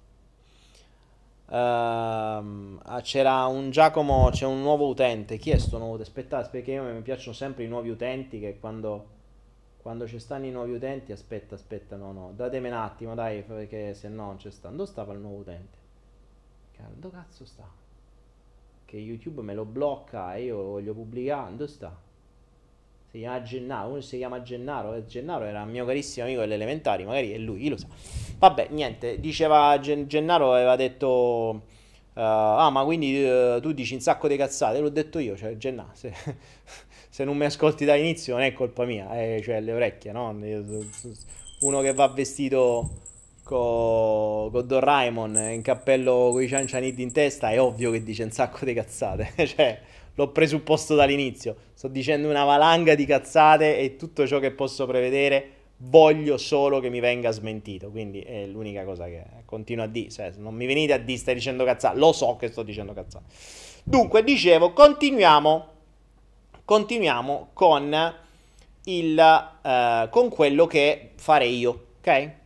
L'altra cosa che farei per poter raggiungere tutto questo è il controllo e la schiavitù. Ora, non si possono mettere più manette, le catene, se si possono fare queste cose, no? A meno che non state a giocare con i rapporti BDSM, che uno si diverte, c'è un contratto, metti le manette prima uno, poi l'altro, poi fai giri, fai insomma ti tira con le fruste, però quelli sono giochi. Invece quelli veri, le manette vere, non le puoi mettere più. Non è che puoi schiavizzare una persona e farla lavorare per te gratis, devi mettergli delle catene mentali. Quindi gli fai credere che lavora per te a pagamento, ma in realtà tu glieli dai da una parte e glieli levi dall'altra, perché a monte gli hai messo quello che abbiamo detto prima. Quindi cosa facciamo? Gli mettiamo delle catene mentali che sono ad esempio fatte dall'ignoranza. Una catena ad esempio di ignoranza di una lingua cosa fa? Uh, ti evita, ti costringe a stare nella tua zona, non puoi uscire. Ti, ad esempio, impedisce di vedere informazioni, di scoprire informazioni di un'altra lingua. Fondamentale, no? Quante più lingue parli, tanto più puoi scoprire cose diverse dal mondo. Un altro, mm, un altro, modo per creare schiavitù e per creare controllo, quindi per fermare per ancorare le persone, per bloccarle, per non farle cambiare e quindi per controllarle ancora meglio, sono le catene fisiche. Quindi se quelle di prima sono le catene mentali, le catene fisiche sono altre e sono ad esempio eh, le catene relazionali. Mm, cosa faccio? Io farei in maniera tale che di convincere le persone eh, che ad esempio eh, il mattone, la casa, è una cosa fondamentale. Tu devi comprare subito casa. Eh. Cioè io de- de- se, se io volessi incatenare le persone fisicamente, come le posso incatenare? Con i debiti, con una casa di proprietà a debito, con un mutuo e un'ipoteca sopra, con dei figli, con delle relazioni, con, delle, con dei cani, ad esempio, con degli, con degli animali, ehm, con dei genitori, eh, quindi con delle relazioni di controllo, che siano marito, moglie, fidanzato, fidanzata, genitori, figli, eccetera, quindi tutto ciò che vuole controllare l'altro. Di sicuro con i figli eh, se, sei bloccato finché hai figli piccoli, non te puoi muovere. Se hai una casa tua di proprietà, sei fottuto soprattutto se hai un mutuo sopra, perché lo devi pagare, quindi devi lavorare. Se hai, se hai un mariglio o una casa assieme è un casino, siete fottuti. Finché il bimbo non cresce, non ha 18 anni e non si sfoga dai maroni, non potete fare niente. Quindi questo è una cosa che io farei, metterei subito nella testa l'idea di sposarsi, fare figli, prendere casa, fare un mutuo, fare finanziamenti, eh, mh, mm, insomma tutto quello che blocchi, magari prendere anche due cani, blocchi in qualche modo la persona là, perché quando fai qualcosa del genere è come se tu lanciassi un'ancora enorme di quelle grandissime delle mh, stile barche uh, stile transatlantici uh, e lì te fermi, lì te blocchi perché non te puoi muovere più. Poi appunto farei le catene economiche, quindi finanziamenti e mutui. Ti, ti direi che devi uh, fare. Mh, che, che, devi fare, fare questo, fare mutui, fare finanziamenti, che puoi avere di più, vuoi andare al mare, vuoi andare in vacanza come gli amici tuoi che sono fighi, ecco, piate un bel finanziamento da 3.000 euro, lo pagherai in comode rate per i prossimi 70 anni e nel frattempo te ne vai in Thailandia uh, due settimane a, nelle spiagge de Phuket o de uh, Koh Lanta o de, nel, dove c'era dove hanno fatto il film The Beach, che prima era una spiaggia deserta e adesso mortacci di turisti, te ce puoi manco avvicinare. Ecco, ad esempio, il controllo, mm, il controllo si può realizzare con la creazione di schiavi globali, la creazione di, eh, di poveri, impauriti, che diventano docili e malati, perché è quello che poi crea il controllo. Quindi se, se, noi riusciamo a controllare, mettergli paura, mal- ammalarli e impoverirli, questi diventano molto più docili. Perché non ci dimentichiamo che, come ho detto sempre, una persona libera finanziariamente, libera di pensare, senza bisogni, diventa una rottura di coglioni. Perché se comincia a pensare, a guardare, a cercare, eh, fa fastidio, dà fastidio, dà fastidio e poi tocca come a quella povera Crista in Germania fargli un TSO. Io infatti, io, lungi da me da fare queste cose, eh? cioè io sono un coglione che parla vestito con Dorraimo e una scimmietta e un pinguino, quindi non, non, al solito non dico cose serie. Cioè non sono certo io uno de- che può dire queste cose.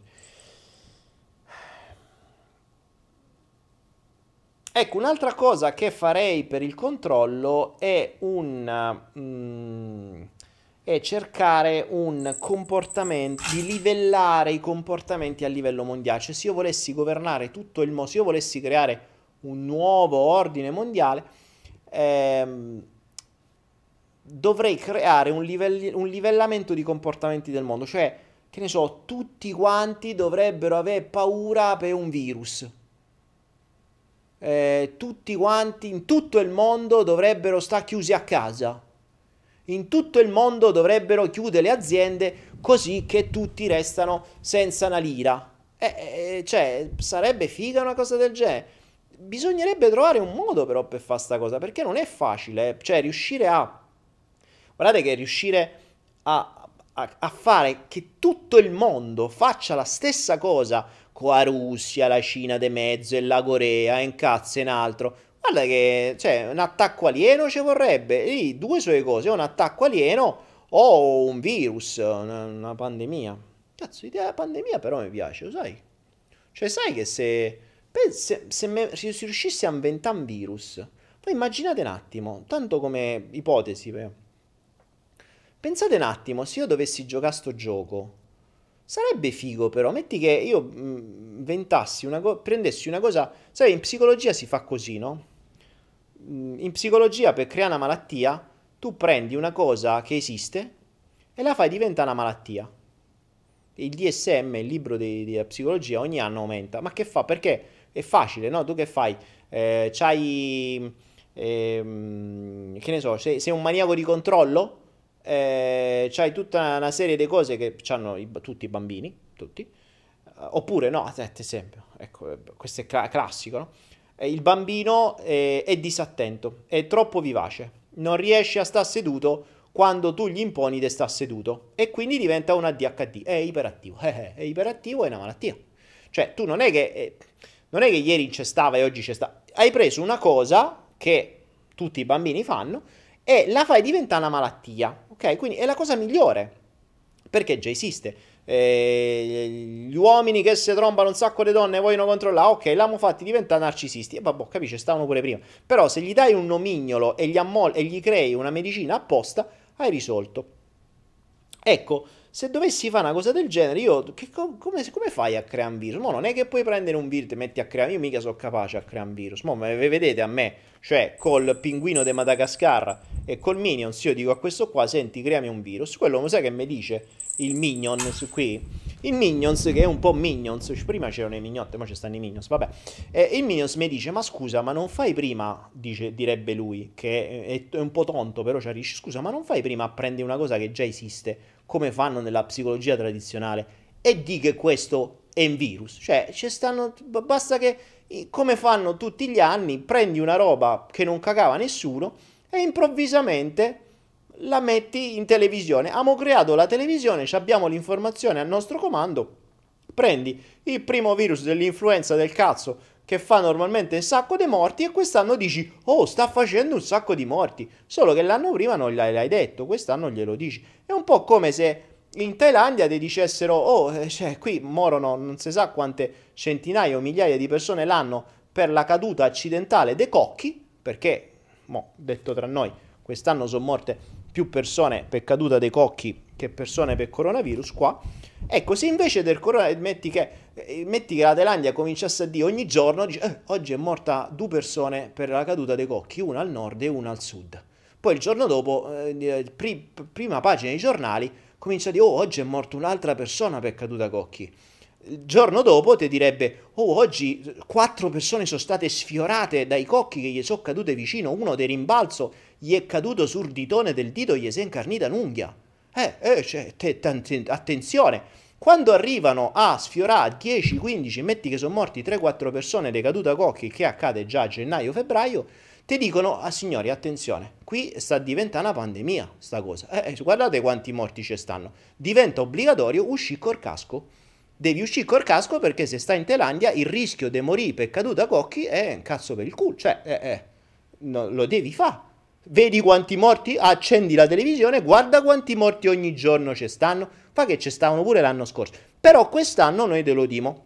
E quindi ricominciamo a mettere eh, il casco in testa, devi andare con le protezioni perché sai mai i cocchi quando rimbalzano, quelli sono un cazzo, cioè se te rimbalzano sul motorino per esempio, se te rimbalza un cocco mentre stai sul motorino rischi che caschi, se caschi dal motorino, caschi, ti sta passando una macchina, fai una cosa tipo sponda, crei un incidente a catena, è un casino, cioè tu non muori per l'incetta muori perché è morto il cocco, quindi un cocco può fare una strage. E vedi che un cocco solo può fare 7-8 morti, tu dirai come cazzo fa? Può capitare. E lì vedi che diventa obbligatorio mettere le protezioni sul motorino, De- oppure dopo un po' che ad esempio quando eh, il problema c'è, è vero, quando tira vento, hanno capito, per esempio, si è scoperto che nelle zone dove tira più vento cascano più cocchi e quindi il rischio aumenta. Quindi bisogna fare una legge che quando tira vento tutti devono stare a casa perché l'aumento decaduta cocchi aumenta. E quindi col casco non te cade, per motorino e macchine, incidenti a catena, cazzo in devi stare a casa. Lockdown, chiudiamo tutto, tutti a casa, mettiamo la polizia in strada, le transenne dove stanno i cocchi, se tu esci mi devi dire cazzo vai, perché rischi che un cocco ti arriva in testa. Come famo? Capito? Chi è? Qualcuno mi dice il cocco? Non c'è bisogno. Oddio, ma arriva il cocco. È arrivata la regia che vuole il cocco. Non c'è più il cocco, l'abbiamo levato, cocco. La Sofì, che cazzo stai a dire? C'è l'artista che mi voleva tirare un cocco. Se ha fatto tutto sto casino, mi voleva far arrivare un cocco in testa. Col cazzo, eh, lo sapevo che mi mandavi. cazzo di regia. Qualche giorno vi giro la telecamera e vi mostro la regia. Insomma, capite, il rischio qui. Oh, a proposito, se venite in Thailandia, mi raccomando, mettete la mascherina, ma meglio portatevi in casco. Quindi, dicevo, eh, stiamo sulla buona strada. Potrebbe capitare. Ehm... Quindi cosa stavamo dicendo? Comportamenti unici mondiali, certo sarebbe carino inventare un virus, come diceva qui il Minion, se inventassimo un virus, cioè prendessimo una cosa che già esiste e, e non facciamo altro che dare i numeri in televisione, avremmo creato un gran virus, poi facciamo due o tre esami, lo diciamo al, um, all'OMS, facciamo in modo che loro dichiarino questo stato dopo che tutti gli hanno dato l'autorità l'OMS ridice è così e tutti si devono adeguare. Sarebbe figa come idea, sarebbe veramente figa. Perché l'alternativa è, è un attacco UFO, però, cazzo, cioè, cazzo, l'attacco UFO, minchia, ci vuole Spielberg per organizzare un attacco UFO. Vabbè che mo ci stanno i droni, le lucine, gli ologrammi, però è una fatica. Tra le due alternative, se io potessi scegliere tra una, un, un, virus che già esiste e farlo vedere solo in televisione. E un attacco UFO che devono vedere tutti, minchia, cioè a livello di costi-benefici, ma virus tutta la vita, fisso, cioè ma non una volta, sempre, poi una volta che funziona, eh, questo ha funzionato, sa quante volte, non famolo funzionare di nuovo. L'altra cosa che potrei fare per il controllo, l'altra cosa che potrei fare per il controllo è ad esempio eh, il livellamento delle classi cioè non ci deve stare la media borghesia, ci devono stare quelli quei miliardi e quelli poveri, punto. Punto, basta. Quelli medi eh, fanno fastidio, e l'equilibrio fa sempre fastidio. Ma mi spiegate per quale motivo da non so quanto tempo siamo 666, siamo 666 spettatori e il numero del demonio? Qualcuno mi dirà, vedi Daniele il demonio, lui è il figlio. Già qualcuno mi ha detto che sono il figlio inconsapevole di Satana. No, che sì, che sono il figlio, non mi ricordo, vabbè. Può essere.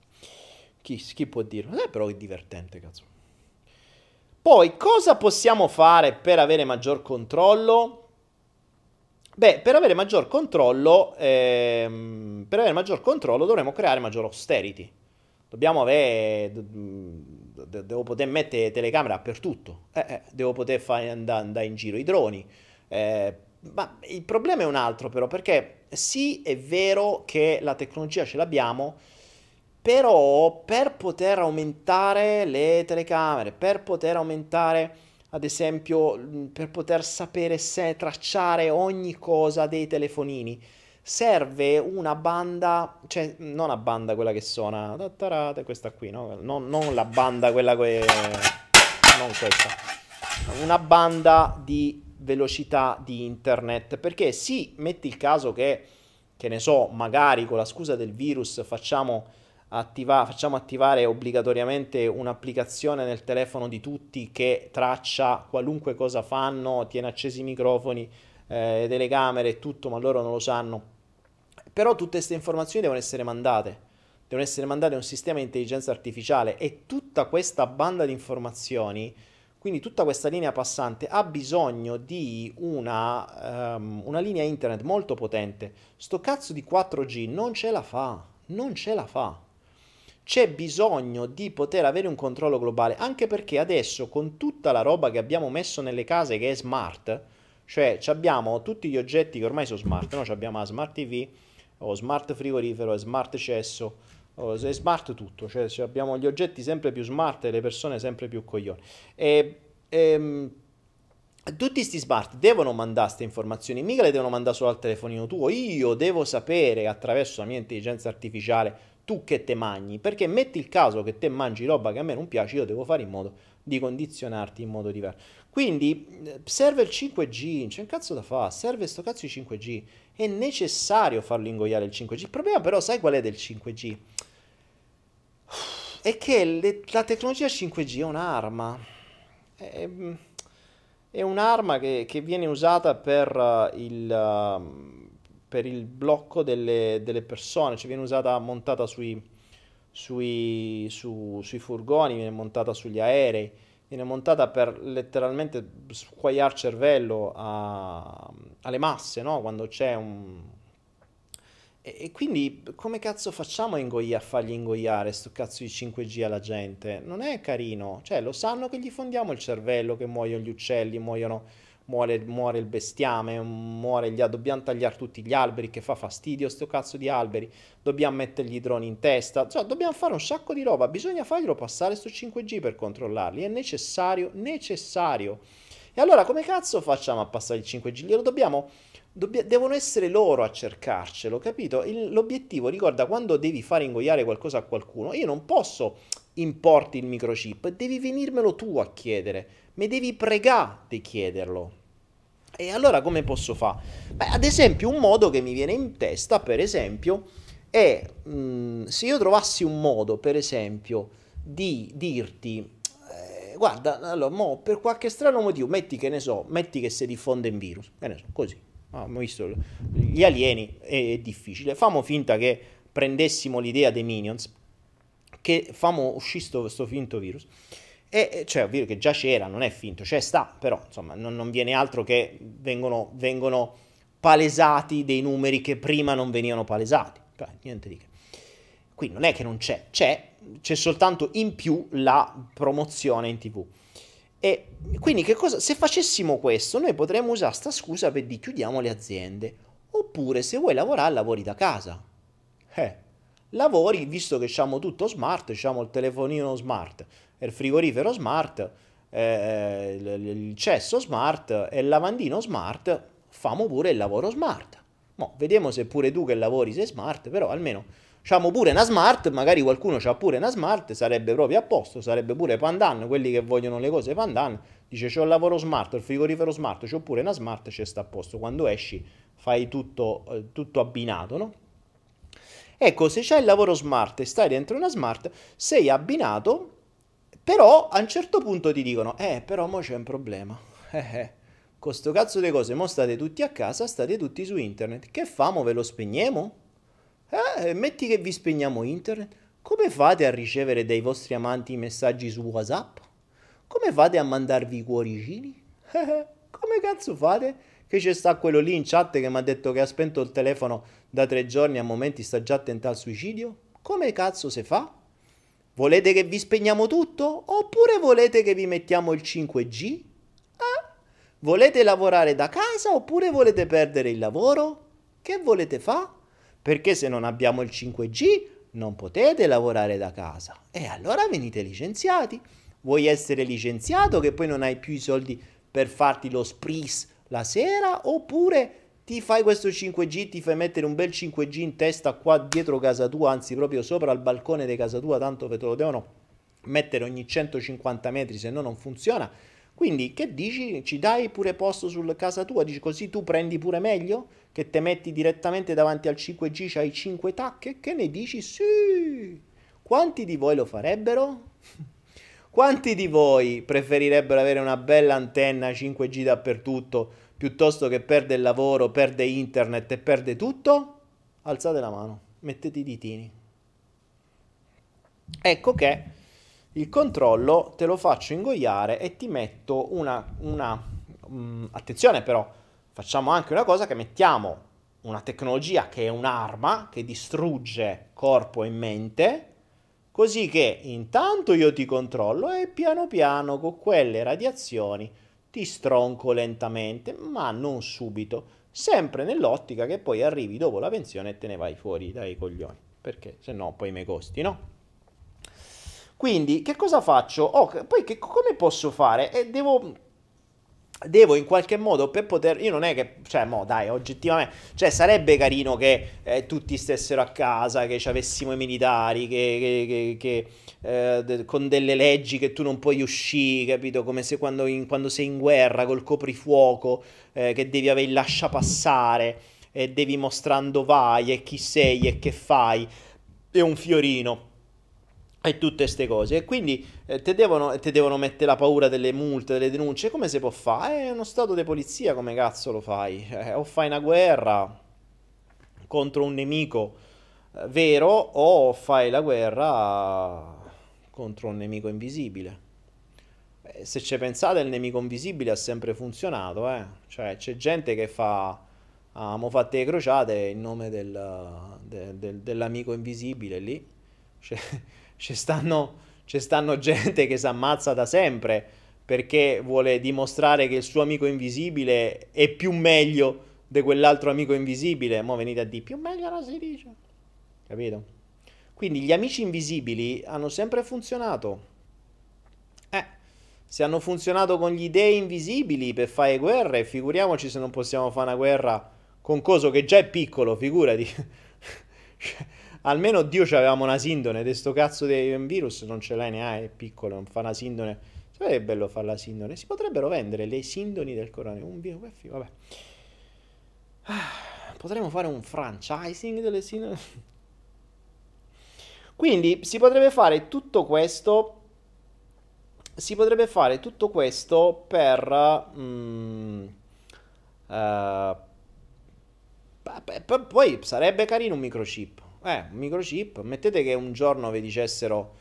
Beh, eh, che ne dite se, vi, vi, se, se volete uscire di casa dovete essere microchippati?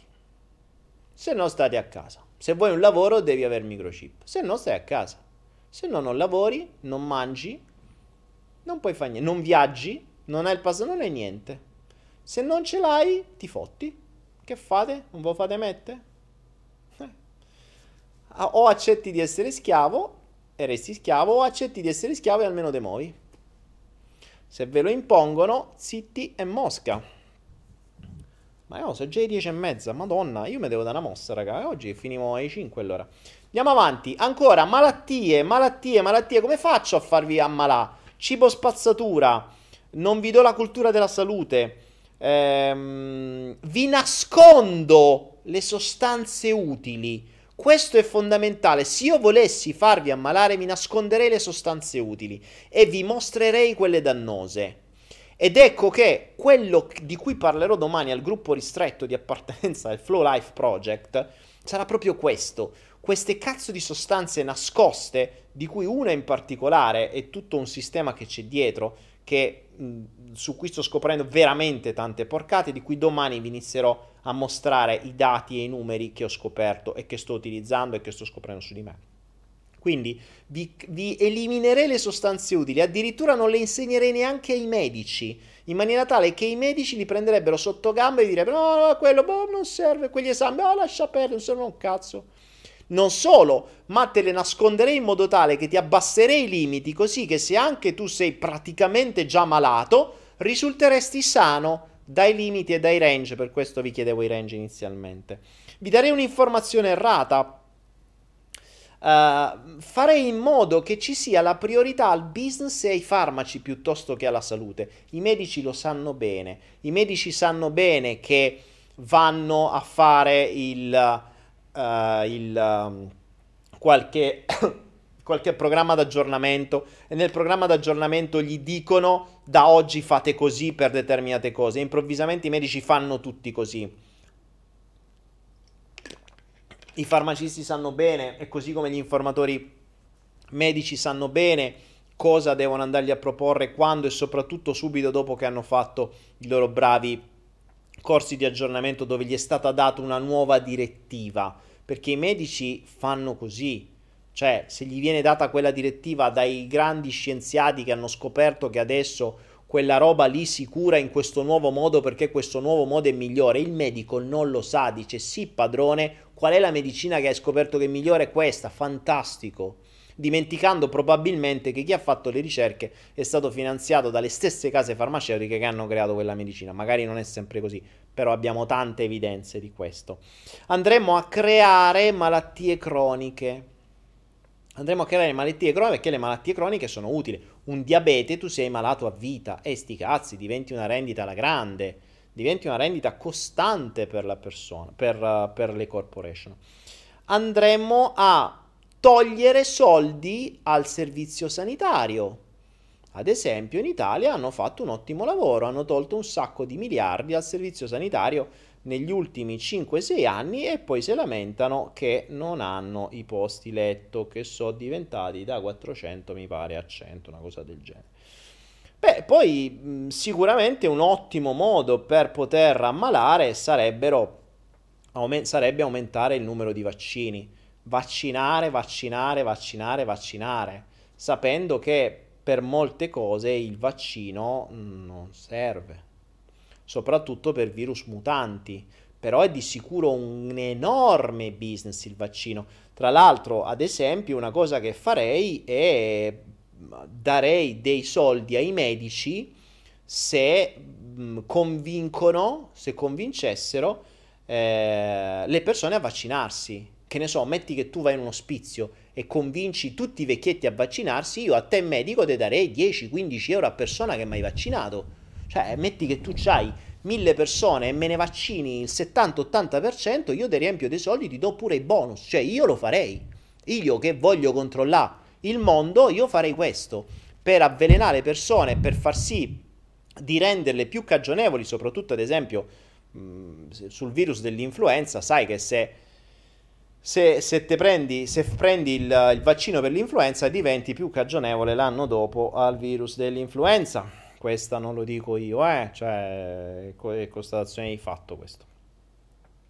Quindi io darei tanti soldi ai medici che fanno le vaccinazioni. In più, ad esempio, far in modo tale di non far prendere più il sole alle persone. Il sole che è la vita e che eh, gestisce tantissimi processi nelle persone farei in modo che le persone non lo prendano. Che ne so, gli direi che fa male e gli direi di mettersi le, le, le, le coperture, no? Di, di, mettersi le, mm, cazzo si chiama, le creme, ecco, le creme solari. Non prendete il sole, prende, mettetevi le creme solari. Dovete stare, il sole lo dovete prendere quando non serve a un cazzo, la mattina o il pomeriggio, non nelle ore in cui le radiazioni servono veramente. E soprattutto se lo prendete in quelle ore mettetevi le cose mettetevi le creme e soprattutto se vi mettete le creme e prendete il sole, fatevi subito la doccia, così che quel poco che poteva servire non vi serve più un cazzo e, e il sole voi non lo vedete più, ok? È fondamentale questo. E poi, poi, cosa farei? Vi darei, non so, vi creerei una pandemia, vi creerei, vi creerei la paura di un virus dove vi dovete mettere le mascherine così che vi intossicate col vostro stesso, con, con la vostra stessa cosa. Vi direi di mettere delle sostanze tossiche addosso così che, che vi rovinate ancora. Mettetelo pure ai bambini, che so, la mucchina. Mettetela pure ai bambini, riempitela di sta merda. I cosi, così eh, da una parte uccide i virus, da una parte uccide pure tutte le sostanze che hai sulla pelle che ti servirebbero. Eh, farei di tutto per distruggervi il sistema immunitario, vi, vi darei sostanze, vi darei le cose che ve lo distruggono e le, le abitudini che ve lo distruggono e vi toglierei quello che invece ve lo potenzia. Ed ecco così con le malattie stiamo anche a posto e vi concio per le feste. Poi che cosa devo fare? Devo fare in modo di non darvi piacere. Quindi che cosa facciamo? Che cos'è che può darvi piacere? Il sesso? No, il sesso te lo rendo brutto, te lo rendo cattivo, te lo rendo difficile, te lo rendo costoso, te lo rendo... Um, te lo rendo... Um, come dire, te lo rendo una cosa che può essere giudicata male. Ecco, il sesso che è un piacere, te lo stronco. O comunque te lo rendo costoso, perché, insomma, detto tra noi, se proprio dobbiamo... Uh, dobbiamo, a meno che non fai da, cioè se sei monogamo, sappiamo, se sei monogamo o polimano, ok? Cioè se usi una mano o due è, è poco costoso, ma se sei monogamo o poligamo è lì so cazzi, perché comunque te costa, cioè ricordatevi che monogamo costa meno che monogamo, è proprio una questione di costi, eh? Ricordate che una relazione come diceva un amico mio, costa sempre meno una mignotta che una donna, ma questo vale, a volte vale anche perché ci sono pure le donne che pagano gli uomini. Eh? Non, non, questa è, eh, ho conosciuto persone che si sono fatte mantenere dalle donne e donne che si sono fatte mantenere dagli uomini, quindi è irrilevante, funziona in entrambi i casi. Ecco, ti renderei il sesso difficile. Eh, non solo, ad esempio, le passioni, quindi quelle cose che fai per passione, so dipingere, o eh, fare uno sport che ti piace, o andare a fare parapendio, o mh, a buttarti con l'elastico da sopra e sotto, non si sa per quale strano motivo. Ecco, queste cose qui te le renderei costose e difficili da fare perché se tu stai a lavorare tutto il giorno perché devi pagare i debiti, perché hai fatto i finanziamenti per andare in viaggio, per fare tutte quelle cose che hai fatto, te avanza poco tempo e quindi queste passioni non solo te le rendo costose, ma te le rendo anche impossibili perché hai poco tempo. E questo eh, e questo diventa difficile. I viaggi, i viaggi, i viaggi che sono un modo per scoprire il mondo, per capire nuove, eh, nuove, mh, nuove mh, nuove mentalità, nuove persone, magari per venirti a... a per, per, per, per scoprire che ci sono posti migliori di dove vivi e magari ti viene l'idea di andartene, ecco, te li devo rendere costosi, ti devo rendere costosi e te li devo, non ti devo dare il tempo per farlo. Uh, oppure te li vieto. Ecco, cazzo, certo che comunque, raga, mo detto tra noi, se si riuscisse a inventare un virus, cioè a, fa, a prendere un virus e fa, e, e fa uscire sta cosa di una pandemia, sarebbe una figata perché io ti blocco i confini, tu non puoi manco viaggiare, sei bloccato in casa, non puoi uscire, te possiamo montare le antenne del 5G e sei tu che ci preghi e appena te famo un vaccino siete tutti quanti lì pronti a volercelo comprare perché famo un sacco di soldi, se no non vi facciamo uscire. È figa sta cosa. Sta cosa bella, l'idea che ha avuto, questa cosa qui di, di, prendere un virus che esiste e farlo vedere in televisione è veramente figa. Vabbè, bravo, adesso, è bravo cretino, però è bravo come idea. Ecco, cosa farei? Eh, ti renderei... Mm, ecco, ad esempio, poi continueremo, una delle cose mm, che non dà piacere sono le relazioni tossiche quindi creando a monte tutto quell'imprinting nella testa delle persone, il controllo, la competizione, la gelosia, tutte queste menate qua, le relazioni diventano una rottura di coglioni. Veramente diventano una rottura di coglioni. Ecco perché è sempre meglio essere monogami che monogami. Perché la monogamia dà meno problemi della monogamia. Le relazioni tossiche non danno piacere. Ehm, la, società, la società è fatta per creare casini, la burocrazia, le banche, i commercialisti, le cose. Quanti casi, quanto stress vi crea la società? Cazzo, ogni volta che ho un rapporto con l'Italia sono rotture di coglioni. Dalle altre parti del mondo fai le cose in un attimo, in Italia è tutto difficile. Boh, non si sa, in Italia, vabbè, non lo so, poi mi dicono, ah, perché tu l'Italia? No, in Europa, Beh, in Europa è così. Poi cosa ti darei? Però nel frattempo, mentre tutte le cose piacevoli te le toglierei, ti darei come unica cosa piacevole, dove ti puoi sfogare a uffa, quelle cose che vanno bene a noi. Cioè, eh, quelle cose che tu compri da noi e che servono agli altri fini, ad ammalarti, a intossicarti, a spendere. Quindi ti darei come, mo- come creazioni di dopamina, quindi come cose che ti danno piacere, ti darei ad esempio il cibo. Il cibo spazzatura te lo faccio pagare niente, quindi hai bisogno di piacere, non puoi trombare, non puoi viaggiare, non puoi fare due passioni, eh, non puoi avere una relazione decente, non, non puoi avere una nazione che non ti stressa e allora sfonnate dei pane e Nutella, fatte una torta della nona Sacher, de quelle de, del mulino, fatte, magnate un po' di merda, così almeno un po' di piacere ce l'hai. Fatte una sigaretta, ma anche due, un bicchierino di vino, un whisky, un tiro di coca, una sigaretta, qualcosina, fai, cioè, drogati cazzo. Cioè, vivi in un, di merda, almeno dimentica, bevi, fuma, drogati. Eh, dai. Ecco, e poi a quel punto, certo che... Sapete che c'ho proprio ragione. Cazzo, se si riuscisse a fare sta cosa del virus... Mo, pensate un attimo, a proposito di privazione del piacere Metti che, metti che mo, davvero, se per, per caso uno mo, fa sta cosa dell'influenza, la fa diventare una pandemia e, e, blocchi tutti dentro casa, cioè sai che figata? Tu non solo gli hai levato il lavoro, gli hai levato, eh, gli hai messo i figli dentro casa, in casino, non gli permetti più di vedere gli amanti, gli hai levato tutti i piaceri, non possono andare in palestra, non possono uscire, eh, non possono vedere i nonni, non possono, non, non possono comprare i pennarelli. Cioè, te rendi non puoi comprare i pennarelli. È un casino. Probabilmente neanche i sex toy. Non puoi comprare. Non so se i sex toy l'hanno messi tra. Sapete se i sex toy sono tra i beni.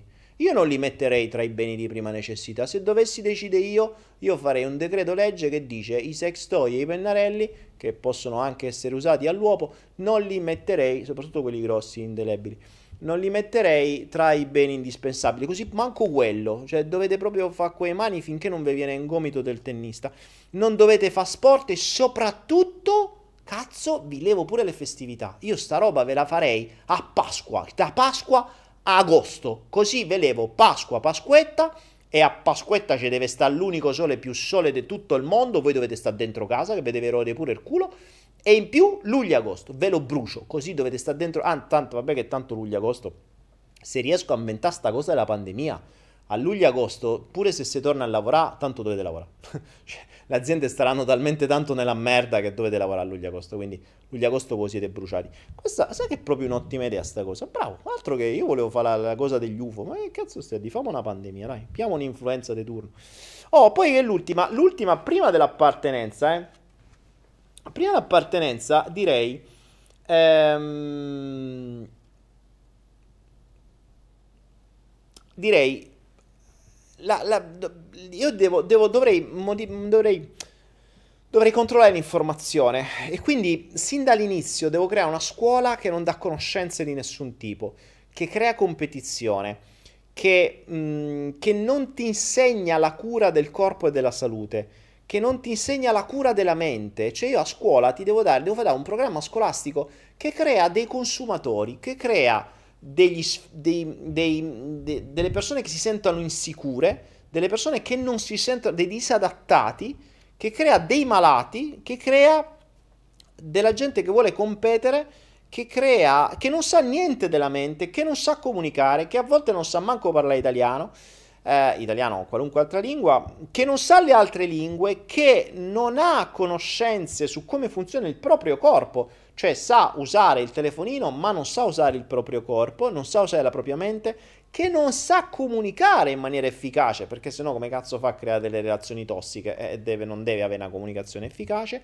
che non sa niente sul denaro, ma il denaro lo usa soltanto come strumento per sperperare e ottenere maggiore immagine per essere accettato, eccetera, quindi io ti insegno a sperperarlo e non a moltiplicarlo né a farlo, ehm, che non sa niente sin da bambino sulla sessualità e sulle relazioni, perché a scuola, anzi ti dirò, se proprio te devo insegnare, te mando qualche, qualche gender, qualche trambone, qualche, eh, qualche fluido, per spiegarti quanto è bello essere fluido. Oh madama Dorè, quanto è bello essere fluido.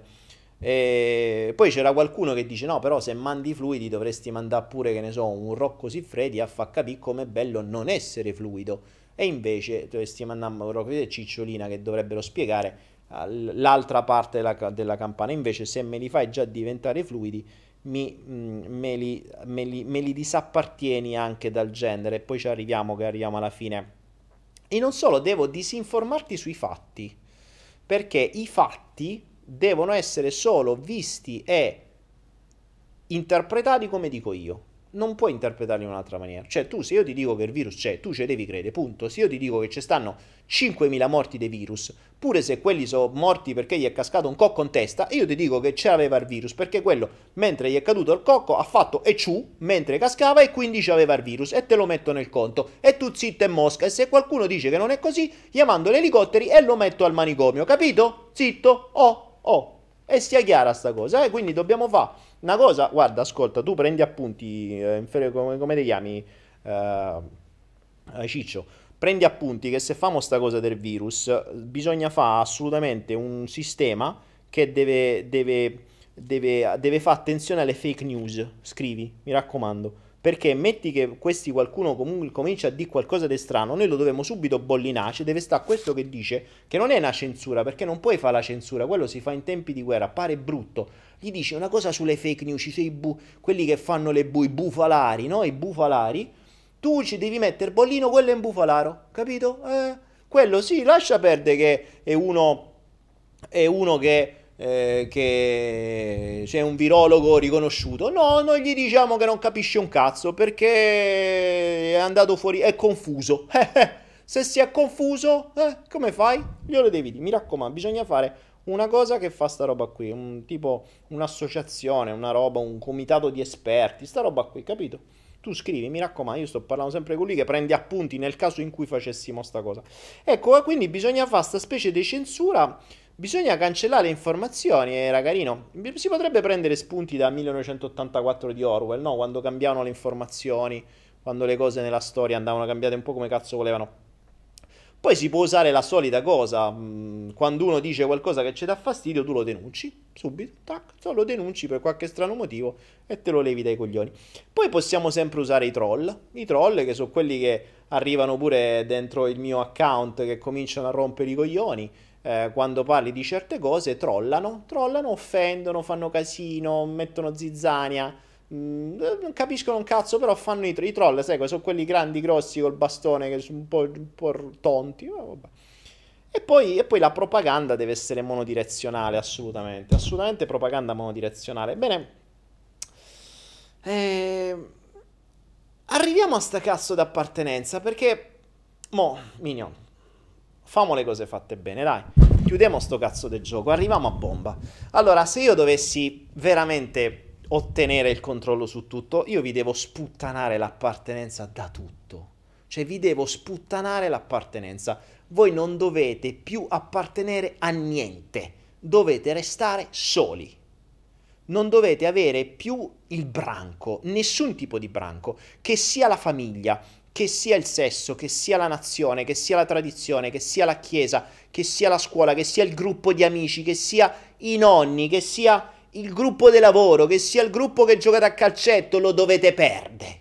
Vedevo trovare un modo per levarvi qualunque cazzo di appartenenza. Allora, come faccio a levare? Beh, l'appartenenza più grande è l'appartenenza di genere, cioè uomini e donne. Quella è difficile, però già lì se cominciamo come abbiamo fatto con la storia gli omosessuali, poi sono prima i gay, poi gli omosessuali, poi l'LGBT, eh, mo l'abbiamo fatti sposare, adesso mandiamo i gender nelle scuole e convinciamo i bambini che il genere è diverso dal, dalla presenza del batacchio o meno in mezzo alle gambe. Quindi che tu abbia un batacchio oppure no, della grandezza è pure lì rilevante, non importa. Il genere è una cosa che ti dà la società. Eh, eh. quindi tu puoi diventare non è che sei uomo o donna, non esiste, non si può più dire uomo o donna, è perché sarebbe un'offesa alle minoranze e quindi devi dire che sei pansessuale, transessuale, eh, fluido, eh, fro- no, non lo so come si dice, insomma tutta una serie di nomignoli, ce ne sono una cifra, scusatemi ma non me li ricordo, tiene lui, fa da segretario, se li ricorda tutti, se volete chiedete a lui, vedo la mail e gliela chiedete, quindi il, l'appartenenza al genere ve l'abbiamo già bruciata. Poi che cosa abbiamo? Mm, ecco l'appartenenza alla religione. Cazzo, guardate, se fossi, se fossi io, sinceramente vi farei sta cosa del virus. La prima cosa che chiuderei, soprattutto ve la farei sotto una, una, una festa, una festività, e vi chiuderei subito le chiese perché dite quello che vi pare, ma l'appartenenza ecclesiastica, l'appartenenza al gruppo della Chiesa, cazzo è fondamentale, per molti è la speranza. Ecco, se vi levo pure la speranza in Dio, siamo un pezzo avanti, siamo davvero un pezzo avanti. E così la religione, la religione eh, l'abbiamo pure elevata. Ecco, le tradizioni, le tradizioni, le tradizioni eh, le tradizioni sono interessanti perché le tradizioni restano, le tradizioni stanno, stanno un po'... Mm, un po', uh, un po' alla base, no? Il, il crocefisso, o il, la Pasqua, o le tradizioni popolari, no? Siamo legati al nostro, alla nostra tradizione. Come cazzo facciamo quella lì? Dovremmo inondare la nazione, sì, dovremmo inondare la nazione di un sacco di extracomunitari, di... di, di uh, sai che c'è? Ti ricordi? Mm, non so se voi ricordate voi Calergi. Calergi, quello che nel 22 scrisse Paneuropa. Quello che veniva sostenuto da un botto di gente, perché Calergi veniva sostenuto con il suo piano da gente come Thomas Mann, da gente come Einstein, come Freud, eh, come Francesco Nitti, come, come tanti altri. Beh, Calergi è uno che quando ha scritto Paneuropa, eh, libro che ancora fa da base al, allo sviluppo europeo e ai piani europei, scrive chiaramente in uno dei suoi passaggi che l'uomo del futuro sarà di sangue misto, lo scrive nel 1922 L'uomo del futuro sarà di sangue misto. La razza futura euroasiatica negroide, estremamente simile agli antichi egiziani, sostituirà la molteplicità dei popoli con una molteplicità di personalità. Calergi lo scriveva allora, quindi sai che ti dico? Io direi di dover fare, facciamo entrare un botto di gente barche, barconi, chi arriva arriva, invece di bombardarli e farli tornare a casa loro, famoli entrare tutti e lasciamoli liberi di fare un po' il cazzo che vogliono, così che uh, con la solita finestra di Overton, quello che prima era inaccettabile, adesso è diventato normale, come ad esempio togliere i crocefissi dalle scuole, come, come, come eh, accettare i burka, come accettare il viso coperto. Cazzo, il burka. Senti un po' st'idea. Pensa un po', il burka. Il burka è una figata perché il burka non ti permette di guardare la persona perché c'ha il viso coperto. Cazzo, sai che sta storia dei virus sarebbe una figata? Perché se noi ci inventiamo sta storia dei virus, li obblighiamo a mettere una mascherina. E la mascherina, che cazzo cambia dal burka? Cioè, se ci pensi, cazzo, la mascherina diventa un burka globale. Figasti, bravo, cioè, sai che sei veramente un genio, cazzo? Oh, la mascherina sarebbe una figata perché non solo la mascherina, quindi il burka, non ti permette di vedere le espressioni, ovvero ti togli l'appartenenza emozionale. Tu non sai se una persona sta sorridendo dietro a un burka, non sai se una persona sta sghignazzando dietro a un burka. Cazzo che idea! Togli addirittura l'espressione. Però che figo, sarebbe veramente un ottimo modo per, per, per eliminare la più grande forma di comunicazione. Se ci pensi che il bambino impara dai genitori attraverso le espressioni, se noi gliele copriamo, cazzo che figata. Bella quest'idea. Ragazzi, sta cosa del virus secondo me è numero uno. Eh. Cioè, è, que- è quella da- io farei quella mo, sinceramente. Vabbè, insomma, ecco, la, la, nel concetto di dividi e timpera, un burka sarebbe fighissimo perché saremmo tutti uguali, non avremmo più espressioni. Figata sta cosa. Mi piace, mi piace sta, bravo, bene. Ecco, poi, poi una cosa che si potrebbe fare è eh, da cosa li stacchiamo? Li stacchiamo ancora dalla... Mm, stacchiamo dal lavoro, ecco il gruppo di lavoro, il gruppo di lavoro, beh comunque il lavoro è, è un gruppo, ci, ci, vai tutti i giorni, diventa quasi una passi più tempo con i tuoi compagni di lavoro che a casa, e come questo gruppo qui va levato, va levato e chiudiamo i lavori e li facciamo andare a casa, col virus gli diciamo che devono stare lontani. eh. Col virus gli dice, bravo, col virus non solo gli mettiamo il burka, ma gli diciamo di stare lontani.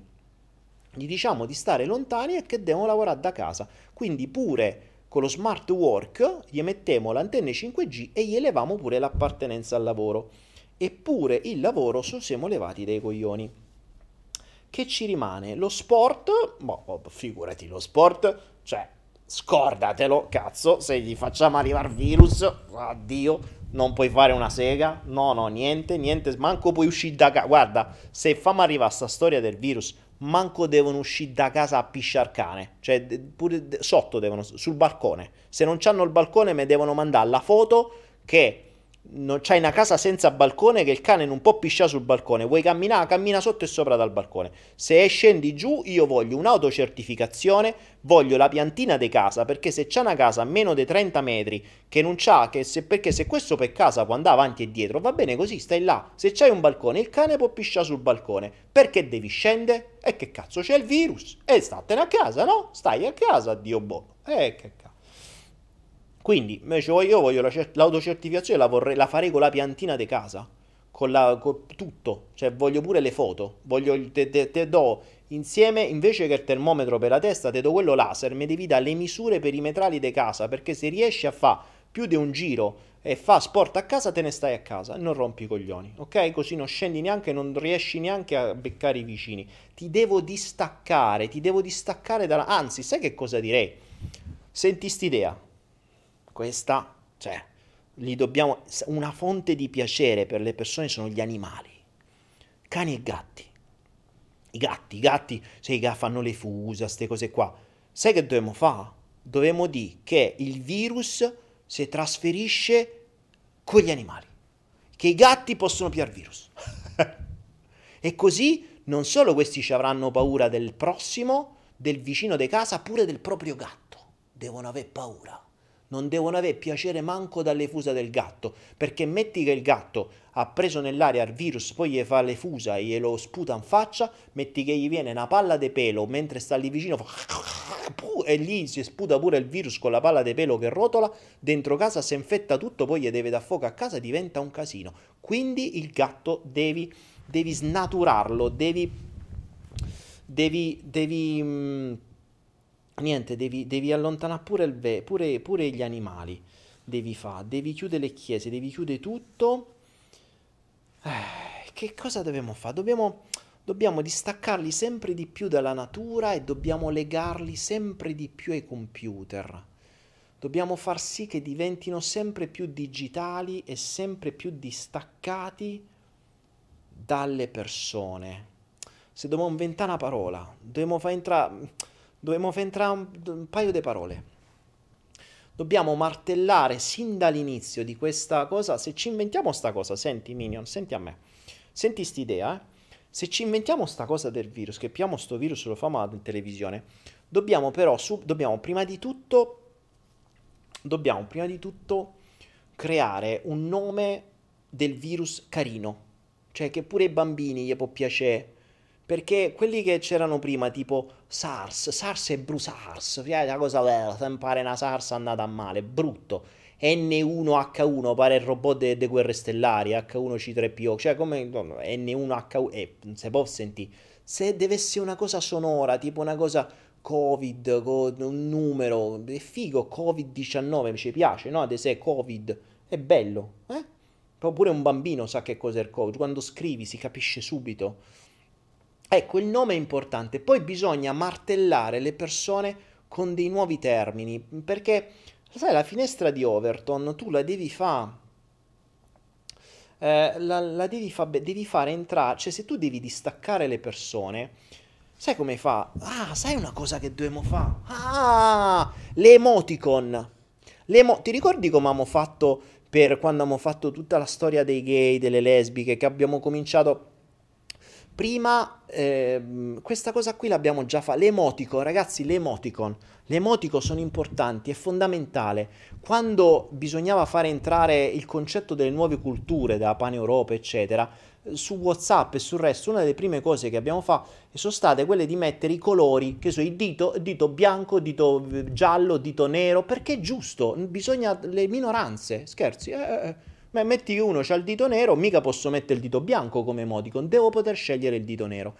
Poi, quando è stato necessario passare la finestra di Overton sul discorso delle coppie fluide, eccetera, sono nate le emoticon del eh, due maschi, due femmine, eh, un, figlio, due figli, tutte queste cose qua. Quindi anche lì le emoticon, le emoticon sono fondamentali per la finestra di Overton, cazzo. Ci siamo scordate queste robe. Allora, le emoticon servono, è fondamentale. La distanza sociale. Dovremmo inventarci un emoticon che ehm, tipo ci stanno due persone con, con una cosa di sta, tipo con, una, con bastone, no? Chissà, ma la prima secondo me dovremmo metterlo su YouTube. YouTube perché quello i video bisogna mettere subito a distanza sociale e poi dopo YouTube la facciamo arrivare su, su coso, su, su, su WhatsApp, quelle cose lì. E poi, sai che servirebbe? Eh, ecco, sì, bravo, una distanza sociale, tipo un omino giallo, che beh, potremmo prendere un omino giallo come te e uno verde, eh, e li mettiamo una distanza sociale. Questo, e poi, poi un'altra cosa, poi dobbiamo, dobbiamo creare la distanza sociale, è una cosa che deve entrare in testa. Poi però ci dobbiamo inventare un, un, un, un nome nuovo, cioè una, una roba nuova, no? Eh, una parola nuova che deve essere una cosa che deve entrare proprio bombardata ovunque. Cioè, proprio cazzo, una cosa che tu devi avere paura, una cosa che prima si faceva sempre ed era una cosa figa, quella cosa figa noi te la dobbiamo rendere una cosa brutta, una cosa paurosa, una cosa che poi morì. Una cosa che tu prima andavi a fare lo spritz ed era piacevole, adesso non è più un incontro con gli amici, lo dobbiamo chiamare Assembramento. Che ve, ne, che ve ne pare d'assembramento? Cazzo, questa secondo me è la parola precisa per la finestra di Overton. Assembramento. Ecco, cioè che se non sei tu, col, se tu stai tu e tuo figlio è, è, è, un, è una cosa famiglia, è uno stato di famiglia a posto. Ma se stai già col tuo vicino di casa è un assembramento. Cioè, metti che tu stai a trombare con la tua donna, è giusto perché sei sposato. Se non sei sposato, non stai più trombando, ti stai assembrando. Questa mi piace perché trombare è piacevole, assembrarti è per rischioso. Potrebbe passarti il virus. Metti che te stai di faccia uno sull'altro, questa ti respira troppo in faccia, ti passa il virus. Che, però l'assembramento è pure se state spalle? Boh, vabbè, diciamo che due sono assembramenti. Che se non te conosci sia un assembramento. Ecco, l'assembramento è una cosa su cui bisogna bombardare. Questa è la parola che dobbiamo bombardare, l'assembramento. Le persone dovranno avere paura degli assembramenti. Se vedono una persona da lontano, devono stare lontani perché se no è un assembramento. Prima li dovremo multare, poi devono avere paura così che sta cosa della distanza si infila in testa e dovranno avere paura di tutti. Cazzo, si dovranno Dovrà venire, sai che dobbiamo arrivare a fare? Come succedeva con Ceausescu in Romania? Questi devono denunciare i loro vicini se escono a chiacchierare in, sta, in giardino. Cioè, se due vicini chiacchierano in giardino, devono chiamare la polizia o c'è un assembramento. Quelli devono arrivare e li devono multare. Deve essere fatto sta cosa. Cioè, eh, per carità, sta già accadendo da qualche parte, però va bene. E, e poi, e poi, e poi... E poi, secondo me,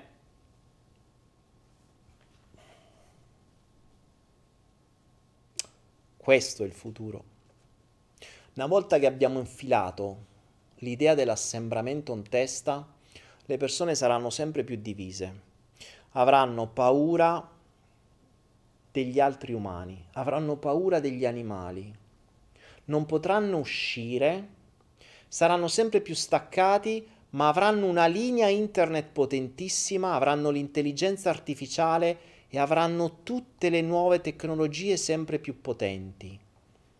E potranno finalmente tendere non più ad avere di più, perché avere di più è facile, ma potremo farli tendere a essere di più. Ecco la soluzione. Il futuro di tutto questo, il futuro di tutto questo sarà essere di più. Sarà non diventare più ricchi, ma essere dei superuomini. E per essere dei superuomini devi essere metà uomo e metà tecnologia. Qualche tempo fa c'era ai miei tempi un telefilm che si chiamava L'uomo da 6 milioni di dollari. Era l'uomo bionico, che aveva delle, degli arti, delle parti del suo corpo bionici. Il cyberuomo. un uomo un po' cibernetico e un po' umano. E se li stacchiamo da tutto, se gli mettiamo paura degli altri umani, se le relazioni potranno essere quasi esclusivamente digitali, se non potrai più mostrare che hai la macchina più figa o che hai l'orologio più figo, perché tanto ci dovrai stare lontano dalle persone, dovrai stare con una mascherina, se non potrai mostrare il trucco perché avrai il tuo bravo burka. E allora ecco che non hai più niente da mostrare, ma potrai essere superiore. Potrai essere più forte, potrai avere una super vista, potrai avere un super cervello, potrai essere connesso con la tecnologia, potrai avere il braccio bionico. Hm. Guarda, fossi in te, caro Minion, io inizierei a mettere su WhatsApp, su Telegram, oltre che alle emoticon con le braccia e le mani normali, comincerei a mettere qualche braccio bionico, qualche braccio androide, qualche braccio metallico, qualche mano metallica, così da far abituare la gente a quello che sarà il futuro. Un essere umano che non tenderà più a comprare oggetti, ma a comprare protesi per essere di più, per essere sempre più nel mondo digitale e sempre meno nel mondo naturale. Bella idea. Il mondo, se riuscissimo a fare tutto questo, caro il mio minion, se riuscissimo davvero a prendere un cazzo di virus dell'influenza e vendercelo come una pandemia, grazie alla televisione, potremmo portare la gente di tutto il mondo a questo. In un attimo, in pochi mesi. Semplicemente con uh, dei numeri tipo lotto. Ogni giorno dai dei numeri. È come se fosse un'estrazione. Abituati. Ne dai sempre di più, lo provi da una parte e poi lo replichi dalle altre nazioni. E così tutto il mondo si adatterà utilizzando sempre la stessa strategia e sempre la stessa comunicazione. E piano piano li disapparteniamo da tutto, gli leviamo tutto, gli togliamo le espressioni, gli togliamo i soldi, gli togliamo l'appartenenza e gli diamo la soluzione. Collegati al mondo digitale, fatti controllare, fatti installare un microchip, ma non solo il microchip. Fatti installare le nuove funzionalità di miglioramento del tuo stesso corpo. bah. È così? Oltre che avere uno smart TV, uno smartphone e uno smart frigo, avremo anche uno smart corpo. E poi ci si potrà, beh, Certo sarebbe un vantaggio. Gli si può dire ad esempio che avendo delle smart gambe potresti trombare meglio. Pensa se un giorno si, potresti, si riuscisse a fare uno smart pen. Dopo la smart pen verrà lo smart pen. Bella questa, segnatela che ce la rivendiamo. Potrebbe creare, ad esempio, iPhone potrebbe creare l'iPen dove non è una penna. Che cosa avete capito? Oppure l'iPussy. Potrebbe essere carina. Immaginate, ad esempio, una figa digitale. Quante cose in più potrebbe fare? Eh? Potresti, ad esempio, decidere la lubrificazione o meno. Così come un pene androide. Sarebbe una figata. Potresti scegliere la lunghezza in base a quanto puoi pagare. Però, insomma, eh, almeno si riescono a livellare le minoranze potresti decidere la quantità di liquido, potresti decidere la compressione, la larghezza, la lunghezza e sono vantaggi, sapete quanta roba, quanta gente ha sti complessi che è un casino? Cioè, ci sono enormi vantaggi su questa roba. Guardate un po' su WhatsApp e magari trovate già qualche, qualche icona con uh, qualche emoticon, con qualche braccio digitale, con qualche braccio con qualche braccio o con qualche mano robotica. Chi lo sa? Magari tutto questo sta già avvenendo. Chi può dirlo? Ma, amici miei, se fossi io a giocare a questo gioco, sinceramente, tutto sto giochino qua si potrebbe realizzare in un attimo solo con un bel virus.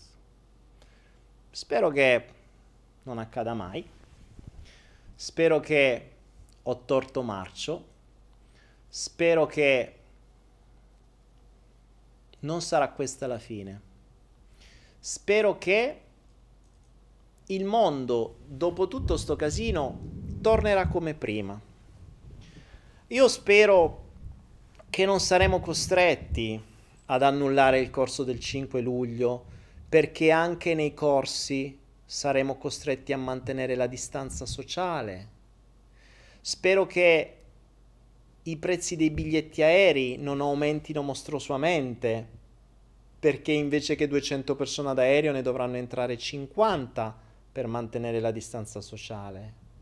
Spero che dopo tutto sto casino, se prima chiudevano 400 aziende al giorno in Italia, dopo non ne chiuderanno 800, 900. Spero che dopo tutto sto casino, quei poveri che avevano qualche spicciolo investito non abbiano perso tutto. Spero che dopo tutto sto casino, quelli che erano proprietari di casa non si ritrovano con delle proprietà che non valgono più niente perché il mercato andrà a puttane. Spero che dopo tutto sto casino la gente non si ritrovi piena di debiti, tanto che le banche gli leveranno pure le mutande. Spero che dopo tutto sto casino le grandi aziende non vengano comprate a sconto dalle grandi corporation in maniera tale che quelle poche che gli mancavano diventeranno anche loro. Spero che dopo tutto sto casino non ne usciremo con una paura ancora più fottuta del prossimo. Spero che dopo tutto sto casino le relazioni non diventino peggio di prima. Spero che dopo tutto sto casino troppa gente divorzierà, tanti bambini si ritroveranno senza genitori e ci ritroveremo dopo tutto sto casino una nuova generazione ancora più disadattata dopo tutto sto casino di repressione, spero che quando allargheranno un po' le maglie non si buttino in tutto quello che hanno represso, non si sfondino ancora di più, non si droghino ancora di più e non sia ancora peggio di prima. Spero solo che dopo tutto sto casino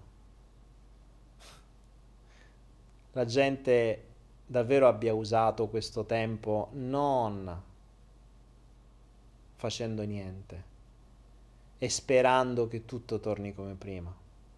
Spero che in tutto sto casino la gente stia prendendo atto che sto giochino qua sta funzionando da una vita ed è da una vita che lo volevano fare e l'hanno fatto. Spero che dopo tutto sto casino la gente stia aprendo gli occhi e si stia parando il culo, stia iniziando a ragionare in funzione di un mondo nuovo e diverso, perché probabilmente così sarà. Il mondo come era prima, probabilmente non lo vedremo più, non sarà più come prima. E quelle persone che pensano che dopo tutto sto casino le cose torneranno esattamente come prima, prenderanno una trambata che non se scorderanno più. Ma forse in fondo in fondo, dopo tutto sto casino, per quelle persone che hanno capito come funziona, potranno usare questo momento come una vera e propria opportunità. Non è quello che loro vorrebbero, ma il consiglio forse che un giullare può dare è che se prima facevi di tutto per mostrarti. Prima facevi di tutto per stare al centro dell'attenzione. Prima facevi di tutto per stare in mezzo alla gente, forse, in un prossimo futuro, sarebbe meglio farsi i cazzi propri, in silenzio, buoni buoni, cuccia cuccia, e fare meno rumore possibile, perché dopo tutto sto casino, tante cose cambieranno. Buonanotte a tutti, da questo giullare che spera enormemente di avere torto. There's a vagabond man, citizen of the world, is a clown of his thoughts and his words. Like a cat, sometimes fast, and sometimes much more slow, and his song is follow the flow. He just doing what he can between reality and his ghost, he's still searching.